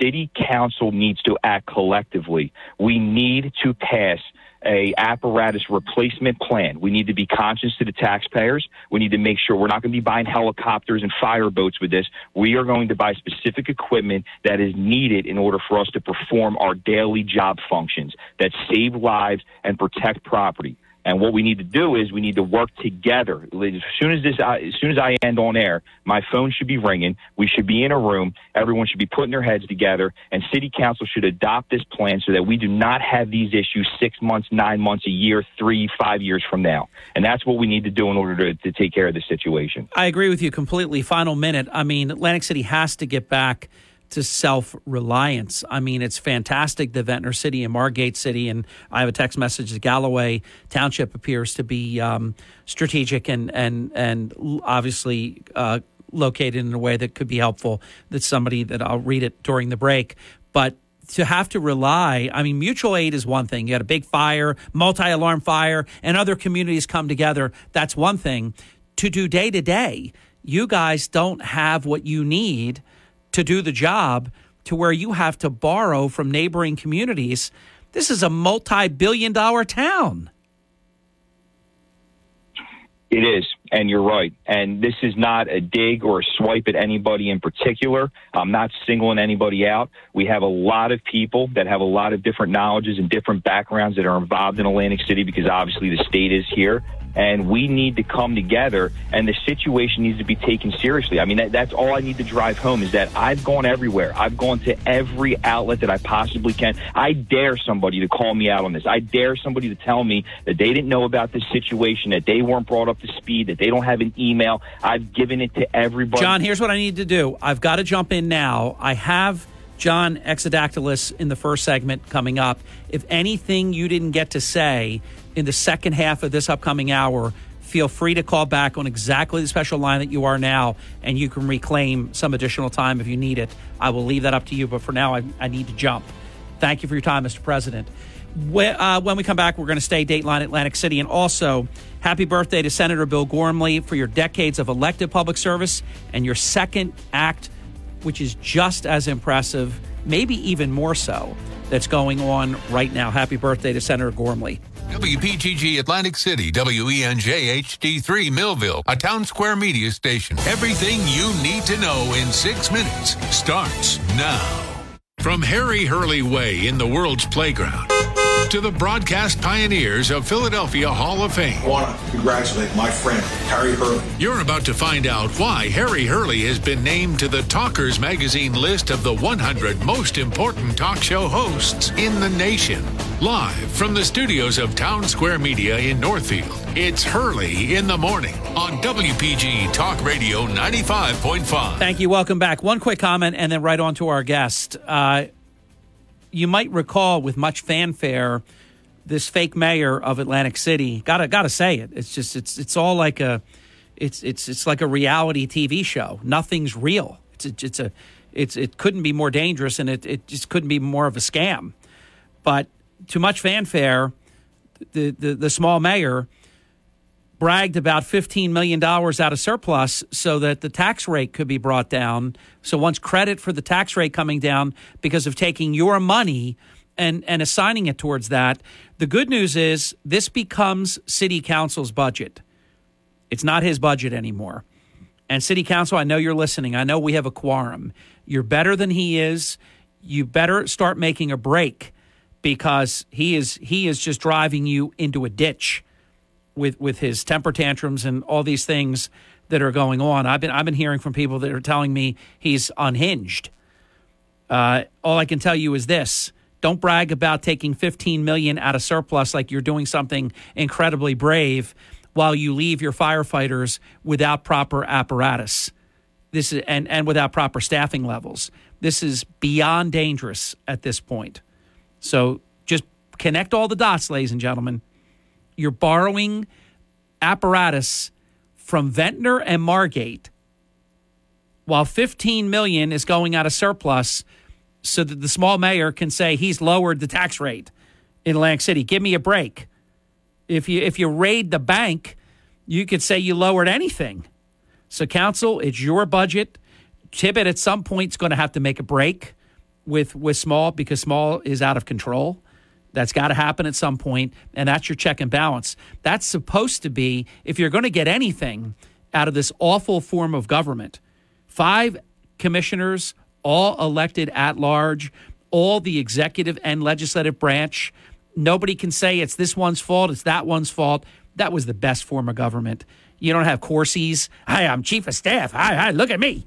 I mean, a deputy mayor, all this craziness that's going on. You don't have any of that if you have accountability. But that's council's budget now, not his. And you should do the right thing here. You need to fund the fire department properly, or what's going to happen is someone is going to die. That's just almost like a mathematical equation. It's just luck at this point. When you lose the amount of time it takes to get to a fire, we did the math on this program many, many times over the years about how many times a fire grows twice as big within a relatively short period of a few seconds. And you're talking about seconds can save lives. And with this mishmash hodgepodge of hey look thanks Ventnor for the for for the fire engine and thanks Margate for the apparatus and all this that's not a that's not a strategy that that's that's just a tragedy that's going on. So, council, you, you need to step up. It's your budget now. You need to step up and you need to do the right thing. And you know what the right thing to do is. Joining us now, it's sort of like a Macy's Gimbels moment here on the Hurley in the Morning program. The owner of the Ducktown Tavern and Liquors, John Exodactylus, is here to talk about another food and beverage establishment in Atlantic City known more famously as Johnny X. What's happening, X Man? What's up? Well, How are you? I'm doing well. Uh, I wish we weren't talking about this, though. Well, it, it's very disheartening, and I'm speaking for all restaurateurs, is that we, we, we live in a town and we, we should be grateful to have four beautiful seasons, a beautiful boardwalk, casinos that not only entertain but also uh, supply wonderful restaurants. Um, with that, also employs a lot of people. Then in turn, It goes down the list. You get cars, lawyers, doctors, yada yada yada yada.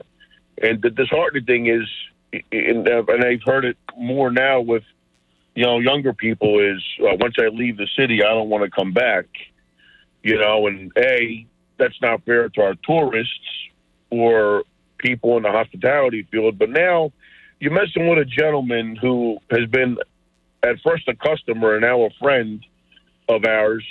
You know, we know he's a, I know he's a diehard. Um, I know I hate to say this, Dallas Cowboys fan, but you know, it is what it is. Well, it just proves no one's perfect. Yeah, but the hours that I've seen this man and his staff through the years put in, you know, it, it's, you know, I, at that age, not to say that he's old, but the, the guy gets it in with his family and friends, people that he that he wants to help and guide and everything else. It, it, it's not easy work, and it's seasonal and weather based. Now you're you're you're lying, saying you have to leave at a time to where everyone now is getting ready for the season to put on the show that we should be for our for our tourists and our regulars that come down the Gardner's Basin. I mean, that's a hidden. We have a lot of hidden gems in AC. Unfortunately, for many years, management is terrible. You know, with the elected officials, you know, some that want to do well can't because their hands are tied because it outweighs the idiots that hmm. sit in office. But you know, here you're picking on a guy that has two jobs, self-employed, and works for somebody else, from what I understand. And you're getting, you're being told, "Hey, listen, you can't, you can't open because you, because you and my wife had an argument." Well, I'll tell you what, Marty should be a grown man, you know, and meet with with Greg, which he he has not. Number one, number two, I think the state should really look into this power couple you know, you have one controlling the city, one controlling the school. There should be some sort of ethics uh, violation there, controlling over 300 million of, of taxpayers' dollars that they can just do what they want to do. And the other thing is, you know, recently they gave a lot of the city workers a raise. Yes, some of them, most of them were underpaid. Absolutely. Yeah, and as you know, some of them got absolutely whacked with 30% cuts and all these things. So I have no problem with some of it. Uh, some of it, though, the the sort of employment agency that that Marty Small has created uh, under these circumstances, when there are so many deficiencies, not not really um, going over well with a lot of people. No, because it's unbalanced. Because this is his way of using tax dollars to secure his political seat as mayor. That's all he's doing. You know, and it's not fair to taxpayers. It's not fair to small businesses that, you know, for two years they had to suffer. The city did an okay job as far as how for us to operate during COVID and what we can and can't do. John, do me a favor. Hold on. We've got to get the break in. We'll come back. We'll do one more segment with John. Then we'll switch gears. We'll do some open forum. I did open it up in the event that the president of the Atlantic City Firefighters Union, Local 198, if John didn't finish important information that he wanted to convey to the citizens of Atlantic City in particular. And, and, and, obviously, as Atlantic City goes, so goes the state. So there's an interest with everyone. I will tell you that I hear from so many people, they're, they're just aghast and they don't understand how, how is a multi billion dollar town uh, reduced to borrowing equipment from Ventnor City and Margate City. They would never let this happen to them. Why is this acceptable in the world's playground. It's not, is the answer. And the, I, I believe it is the, the positive shining of the light of truth on this and staying on top of it that's going to bring about the change because left to their own devices, they're into hiring their friends and their family members and they're taking care of who they want to take care of. But the priorities seem to be way out of focus. John Exodactylus is the owner of Ducktown Tavern and Liquors in Atlantic City. He continues with us in the next segment straight ahead on the Hurley in the Morning program on WPG Talk Radio, 95.5, all because of you, South Jersey's number one talk station. Mark Levin. Our enemies could not have a better president in the Oval Office. Our enemies could not have a better friend in the Oval Office. We got Putin negotiating our, our new deal with the Iranians. We've got Joe Biden a day late and a dollar short when it comes to helping the Ukrainians. We should be arming up Taiwan right now. Mark Levin, weeknights at 6 on WPG Talk Radio 95.5, South Jersey's talk station. It's Hurley in the morning, anytime, anywhere, on the WPG Talk Radio app. Harry Hurley on WPG Talk Radio 95.5. It is 21 minutes past the hour. We're visiting with John Exadactylis. John uh, is the owner of Ducktown Tavern and Liquors, Atlantic City property owner, taxpayer, obviously. Do you have any comment? I want to I want to stay on on the one topic, but just a quick little sidebar, John. Any comment on what's happening with the fire department in Atlantic City? The deficiencies that are being allowed to uh, get worse and worse and worse. I mean, it's it's it's not right. It's not safe. Uh, there's never been a time where it's been allowed to deteriorate to this point and it's not the, the hardworking members, the professional firefighters, uh, their leaders are letting them down. Their elected leaders are letting them down. I don't blame Scott Evans. He can't. He can't. He's put the appropriations in. He he wants the apparatus they need to run the department. I hold him harmless. He's a, as you know, a former mayor. He knows what could and should be done here. He's doing his best, but it's just not happening. What's going on in this town? Well, look at the administration, look at the past administrations. No one has ever balanced a checkbook in their life. Okay, everyone the, these these were all uh, student council most popular vote elections. You know, I use an expression, Hal, and I, I did not coin it, but I use it from time to time. That they're basically all people that have signed the back of a check. None of them have ever signed the front of a check. Absolutely, and and and and, and again, that was when I tried running. That was my biggest thing. You know, I may not have all the correct answers, but financial responsibility, reinvesting in your infrastructure, reinvesting with your front of the line is is very key. You know, I mean, as a as a party expert, you know, Mr. Mr. Mayor should know this stuff. Your front of the line is your best representation, but when you don't have the equipment and when your staff is morally beat down because they're you're, you're they're working with junk at the end of the day. You know, what do you expect them to do? Get behind you and rally? No. You know, it, it, all it, our police, our fire department, at at minimal, they should have B quality equipment, especially in the hotel casino uh, resort that we are, because not only are we responsible for the 35,000 people that live in Atlantic City, but how about the forty thousand that come into town a day, up to a hundred with special events and everything like that?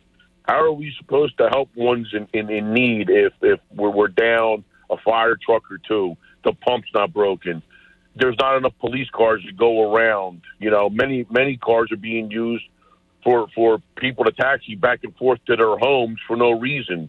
You know, a lot of these vehicles should be on the road and put to use to protect and to display the, the, the pride we have as Atlantic City residents, and you don't have that. It's it's not there. It hasn't been there, you know. And people need to understand that going forward with the midterms and, and the elections coming up, don't vote for someone that is on a popularity contest. Dig deep and see what they've done for the community itself, not just take literally give back from their own. Like you said, you, anyone could take millions of dollars and do the three card Monte and go from left to right and what they want to do.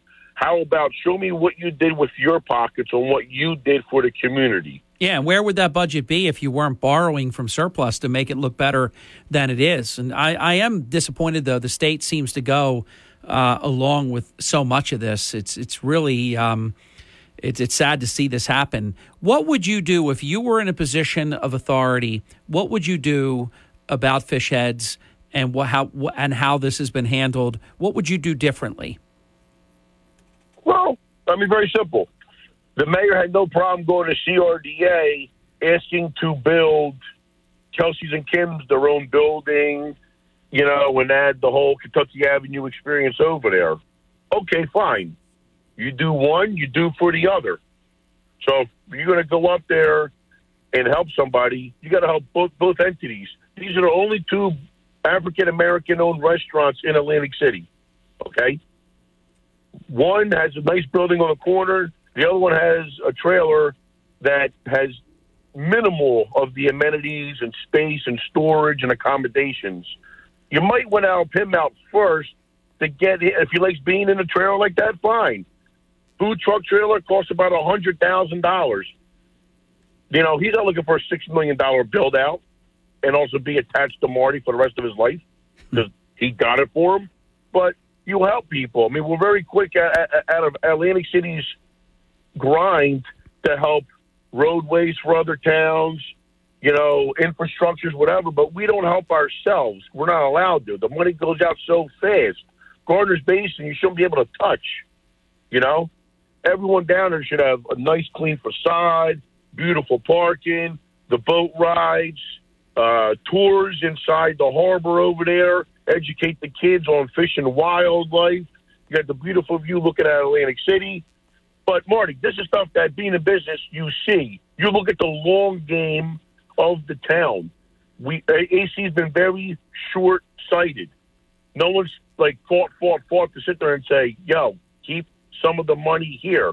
Okay, Marty one time did it with the sports betting. He's also been in office for God knows how long. So I don't want to hear, "Oh, he just became mayor." Marty's been in office for well over 15 years. George Tibbitt, same thing. So when I hear, well, we just got in these positions, go scratch. You've been in these positions.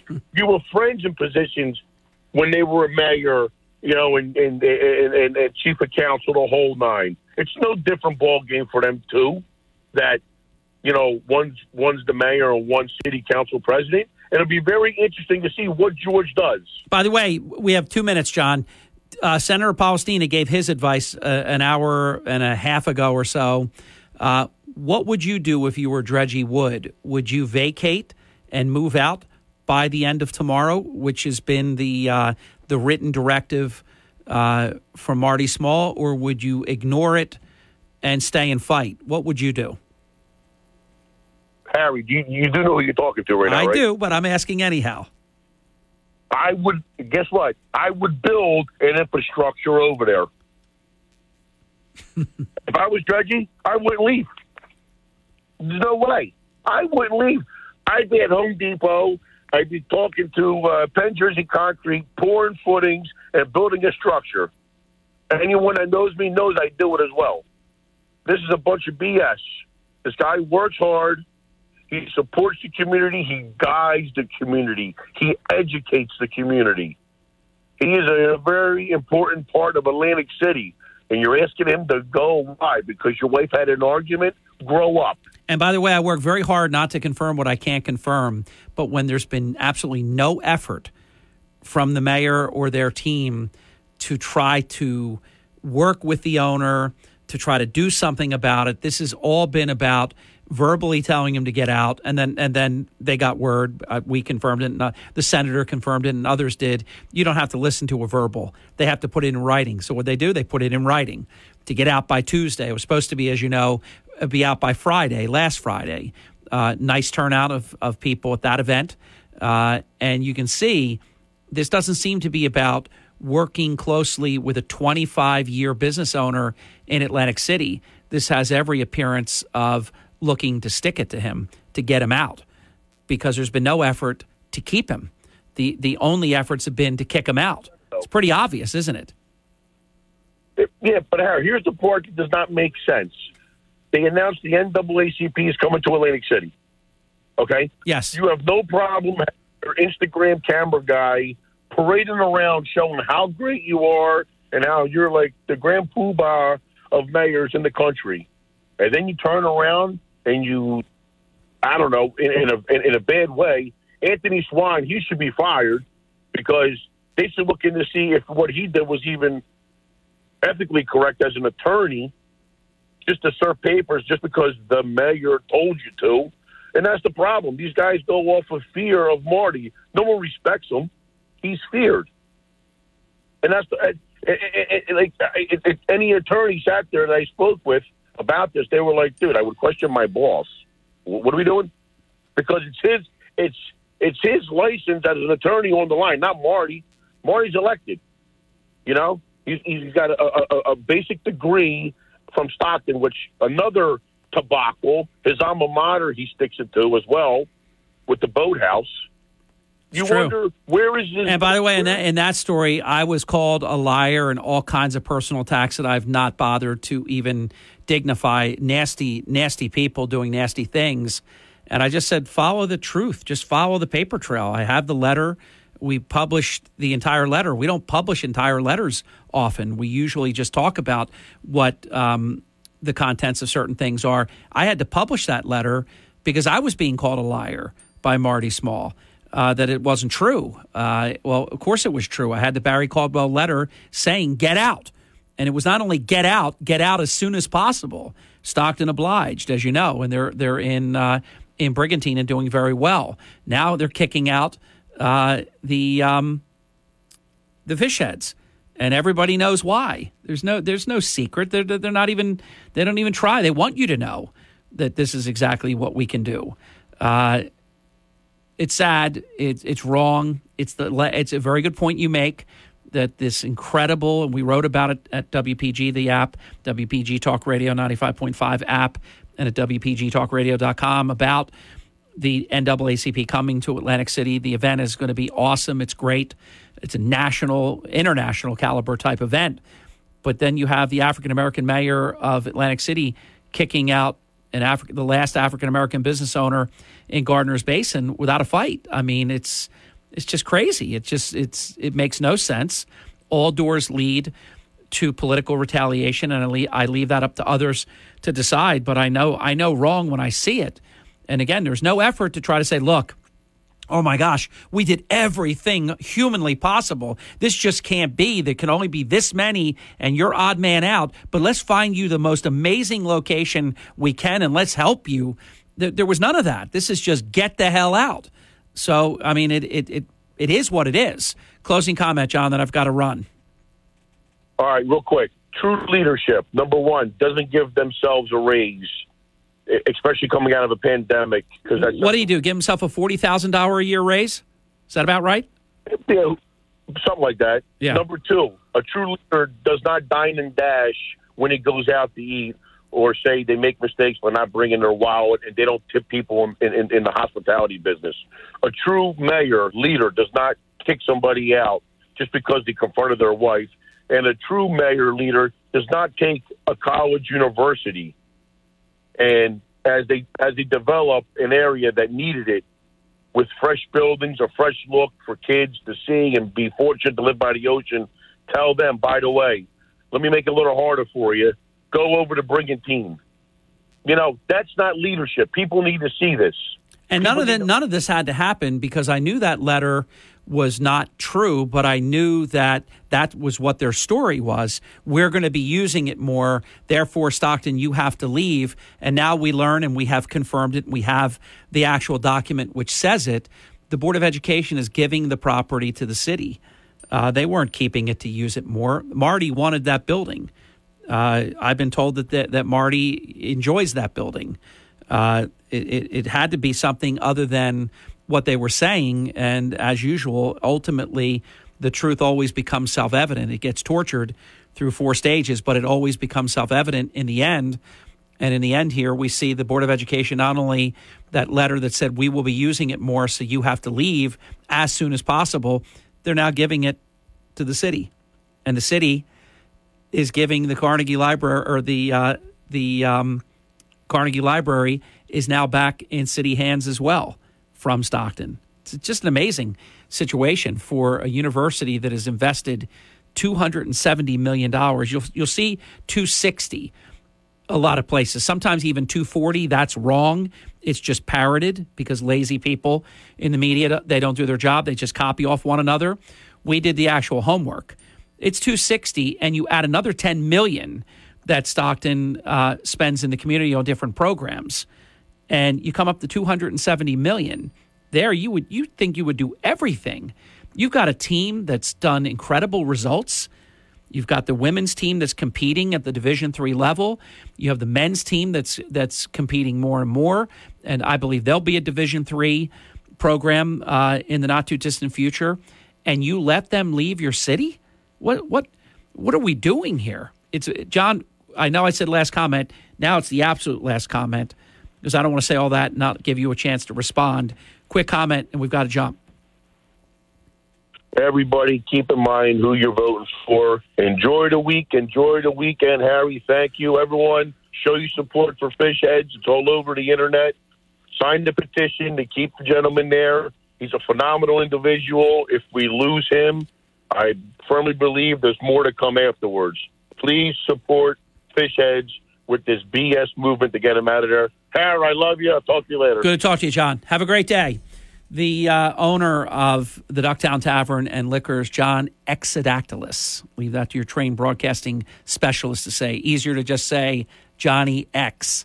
We'll be back. Phone lines for the first time in forever are clear. You can jump in next at 609 407 1450. We have not only an open phone line, we have a number of open phone lines. Hope to come to your calls next.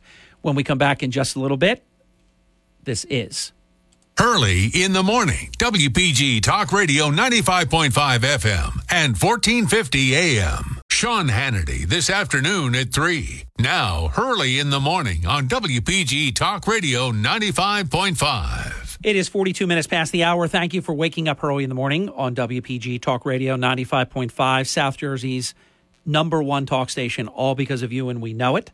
609 407 1450. Let's do this. I did invite the president of Atlantic City Professional Firefighters Local 198, John Varallo, to call back because we had to move uh, on to Senator Polistina and the second Atlantic City issue, uh, which was the uh, Dredgy Wood, the fish heads issue. And I invited John to call back, and there is an issue that he did not have the opportunity to discuss. And then we'll get right to your calls. We let the next caller already know who they are, and that, that would be you. So hang in there just a moment. John, welcome back.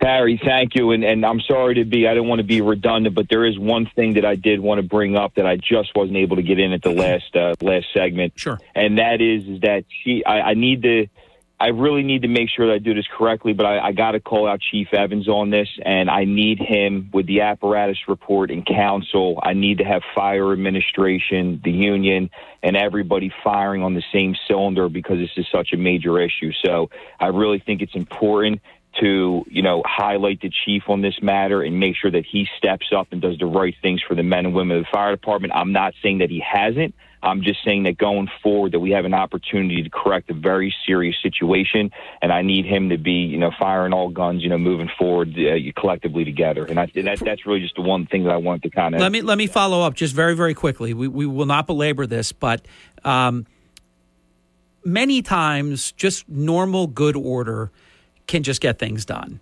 The proper, you know, requisitions are done, the money is appropriated and the apparatus is ordered and so on and so forth. If it's a personnel issue, those issues are addressed. It just appears as though there is not the will, there's not the um, the, the desire to focus on on this issue, and it's so incredibly important. I, I know that if something absolutely terrible happened in one of the high rises or in one of the casinos or in a residential type setting, that then all of a sudden, oh my God, there, would be all, all these approvals would be flying for more staff, for more equipment. You know, you know that that's the truth. We're trying to not make it come to that. Let's do what's the let's do the right thing before it comes to rather than be reactive and respond to some kind of tragedy that you know would be documented. Look, this is why it happened. It took this much longer to get there, and we didn't have this equipment, and so on and so forth. It's all going to be provable like math. Let's be proactive and get it done instead. I, I, I just think this is really doable. Uh, you're absolutely right. You hit the you hit the nail on the head again. I think it's a perfect opportunity with everything that's going on in the city is to show everybody that we can come together and that there can be resolutions to the problems that we face. And I think this is the perfect opportunity to do it. But again, everyone's got to come together. And I've gotten a great response from a couple council members just after being on the radio a couple minutes ago. So I think I have a lot of momentum on that side. And I think I need the chief of the department to step up and do the right thing here. And with the union, and we all come together, put our heads together. And I, I really see that we can take care of this issue once and for all, but it's got to happen soon. Yeah, I don't believe the chief is your problem. I believe that the executive branch is above him. I don't believe the council is your problem. I believe they're your solution. That budget is now theirs. You may have heard me comment about the $15 million that was taken out of surplus. So a certain reality TV show, Small Mayor, can, can brag he's lowering the tax rate. I could lower everybody's tax rate if I just go take money from the taxpayers and, and, and you know, say that in a whisper and then say the tax rate is coming down with a shout. Uh, it's time to appropriate what needs to be done in terms of your personnel and also the apparatus. And I do believe that the right decision makers are on your side, including the governor. Thank you, as always, Harry. I really appreciate your time. Good I to visit with you, Mr. President. Take care. Have a good day. All right, we take the final break, and when we come back, we promised that you would be next, and you'll be the second caller right after that. We do have an open phone line at 609 407 1450. When we signed on almost four hours ago, we told you that this was going to be a sprint. This was going to be a four hour and six minute sprint, and we were not going to stop until we covered all kinds of ground this morning. Uh, I've done my small part, you've done the rest, and that's why it's worked now in our 31st year together. And we thank you so much for your fierce loyalty. This is WPG Talk Radio 95.5. I am Hurley in the morning. We'll be back 609 407 1450, an open phone line. Open phone lines until Kilmeade at six minutes past the top of the next hour. This is Hurley in the morning. WPG Talk Radio 95.5 and on the WPG Talk Radio app. WPGG Atlantic City, WENJ HD3 Millville, a Townsquare Media station. Economists are warning that sanctions against Russia could cause unintended damage in America, triggering devastating inflation. As gas prices skyrocket, prices for everything could surge even higher, making the current 40 year record inflation look mild. Hi, this is Stephen K. Bannon. And I urge you to take immediate action to protect your savings by opening a physical gold IRA with my friends at Birch Gold. I'm Birch Gold customer myself, and they have my highest recommendation. Just text the word protect to 989898 and they'll send you a free info kit on how to get started. In my opinion, gold IRAs are one of the best ways to protect your savings no matter what happens in America or around the world. And the best company to work with is Birch Gold. So text the word protect to 989898 to get everything you need to know about protecting your savings with gold. Listen for the morning edition of the O'Reilly Update with Bill O'Reilly at 10:15 this morning. Now, Harry Hurley on WPG Talk Radio 95.5. It is 52 minutes past the hour on the Hurley in the Morning program. You're listening to WPG Talk Radio 95.5, South Jersey's number one talk station. You did that. And we have an open phone line at 609 407 1450. Welcome to our program. Good morning to you. Hi, good morning. How you doing, Harry? I'm doing well, thank you. Um, um, w- with this situation with the fire department, this is something that has been going on. This isn't just a recent thing. And the, well, if you listen to this program, and I hope you do, and if you read our work on the app or at WPGTalkRadio.com, you know we have been chronicling this for years. This is not new. Anyone listening that thinks this is a new phenomenon, uh, no, this is years in the making but it is getting even worse. I mean, when you have a situation where engine seven, six, four, and two are all down. Oops, one came back, but it's used somewhere else because they closed this firehouse. It is a disaster that's going on right now. Right now, with the president of that local union, is there any way you can give me his phone number so I can contact him as a citizen concerned? Are you on? Fa- are can- listen? Are you on? Are you on Facebook? No, I'm I'm an I'm a dinosaur. I don't have anything to do with the internet or anything All like right, um, because I could Like, easily I just. could give you, I could give you my phone number. You could give him my phone number. Yes, or, or that's how we're going to handle can- it. Yep, you hold on. Don't go away. Hold the phone. Please don't go. Uh, I will give you because I only have his private uh, cell phone. So uh, yeah, I would not be in a position. I don't ever give out people's numbers like that. But I will give your number to him. And uh, it sounds like you want to help, and they're getting a lot of really good people stepping up. That's what it's all about. This is why this is why the newspaper industry I, I want to say is dying, but it really died. They just haven't they don't they don't realize it yet. It died. And this is why what we do is such a leading indicator. We we can help in real time. We can help. You cannot talk back at an editorial or a letter to the editor. You just can't, but you can have your say. Here is someone that we're going to put in contact with the leader of the professional firefighters, Local 198 of Atlantic City. And um, I appreciate that you called in. Don't go away. Uh, I'll get to you as soon as I can. Welcome to Hurley in the Morning. You're on the air. Harry, I just think it's uh, near that time for our walk down memory lane, and uh, in regards to return of Rabbit Fufu. well, I have to say, I believe it's one of the great accomplishments in the history of this program. Back in the beginning of the era of public radio and definitely paramount public service. Now, do me a favor, Lance. Explain to our listeners if you remember what year it was. It might be easier for you because of your daughter and you know how old she was and the rabbit foo-foo and all that. It's harder for me because these years are just starting to just just melt into each other. I know it was a long time ago. How many years ago, in your estimation, was it? And take a take whatever time you need, a couple minutes, whatever, and explain what happened that day because it was both amazing and beautiful, and it couldn't have happened any better or any quicker. Really, it was definitely expedited by the.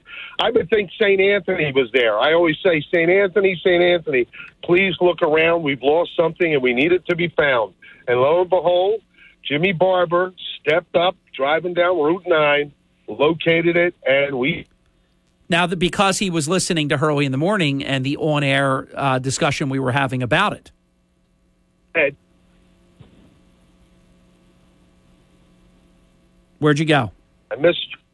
Go I'm ahead. right here. Yeah, you you you just blipped out there for just about ten seconds. Go ahead. Right here. I think it was 1997. She was like in beginning preschool. Well, sixth kindergarten.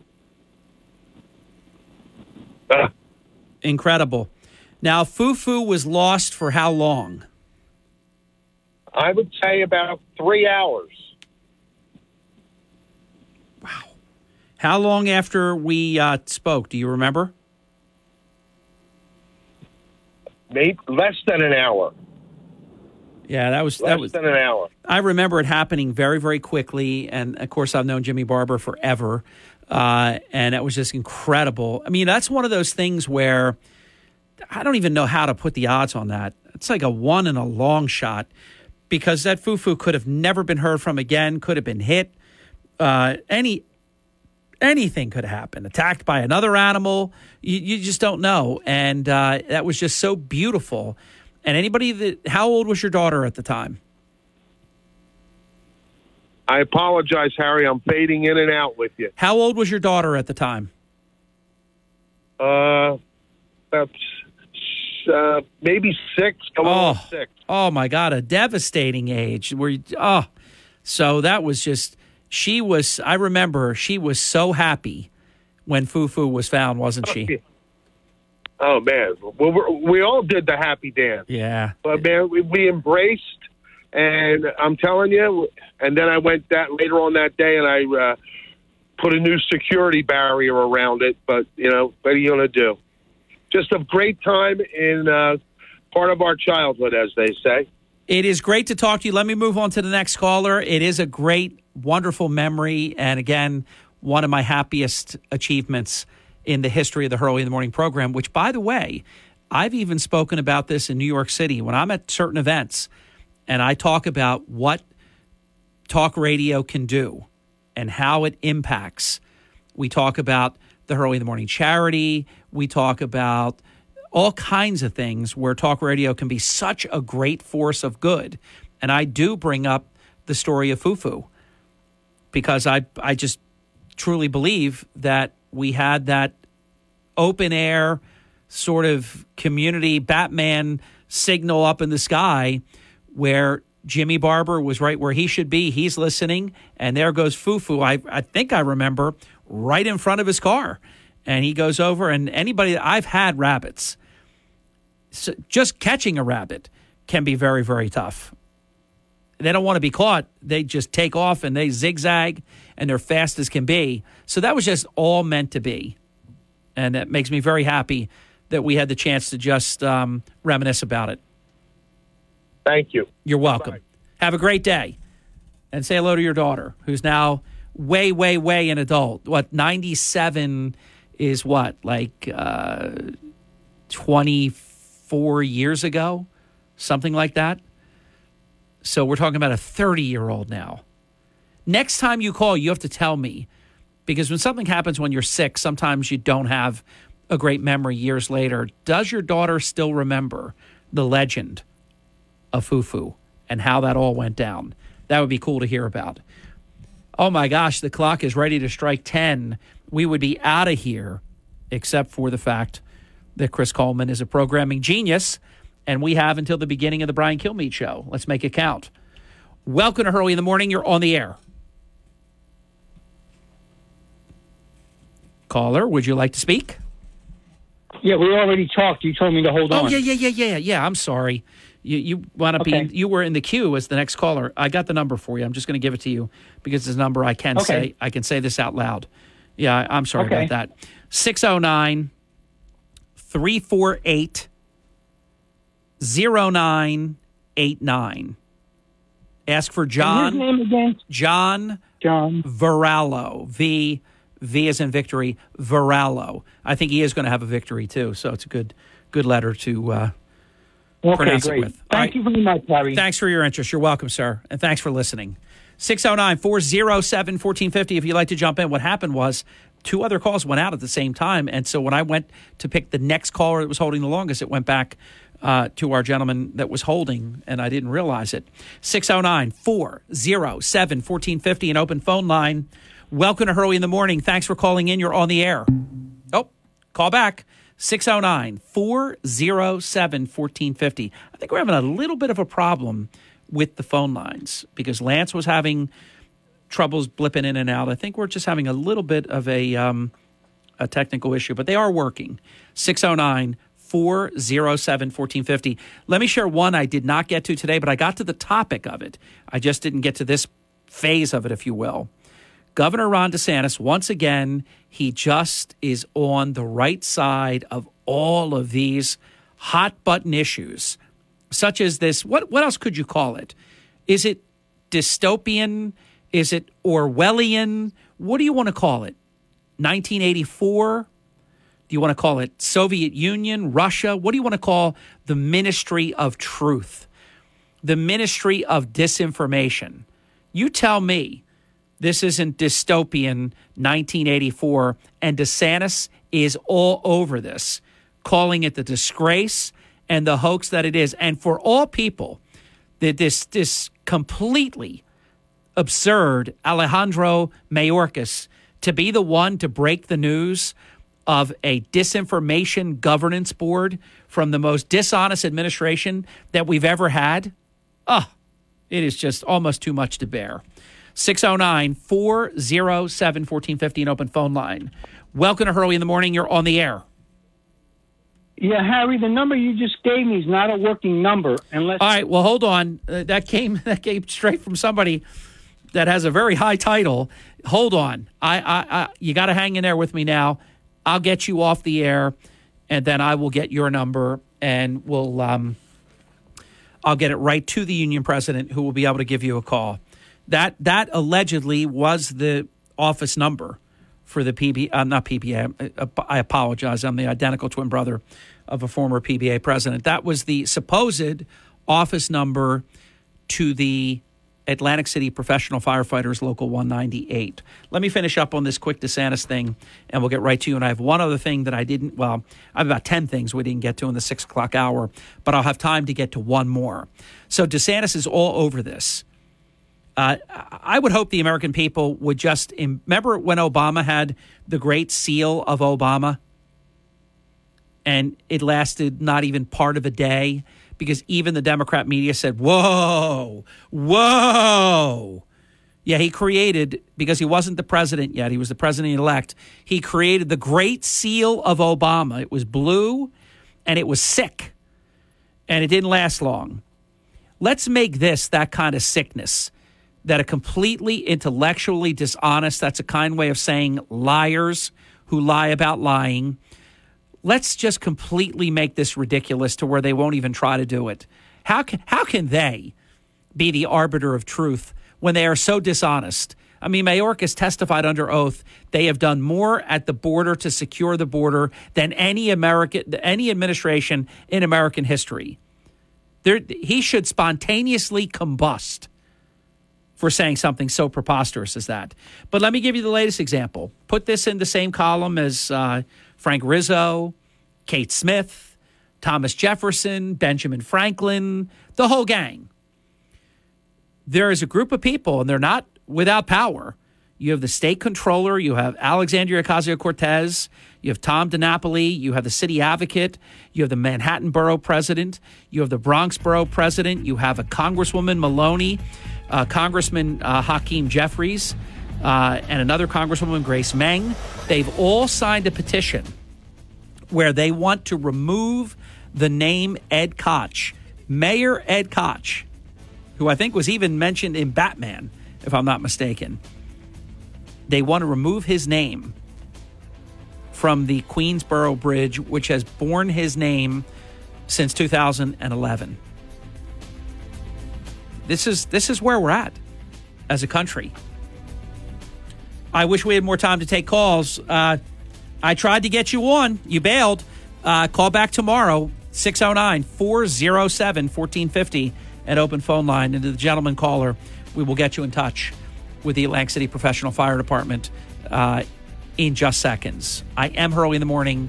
It is now time for the Brian Kilmeade Show. Have a great day.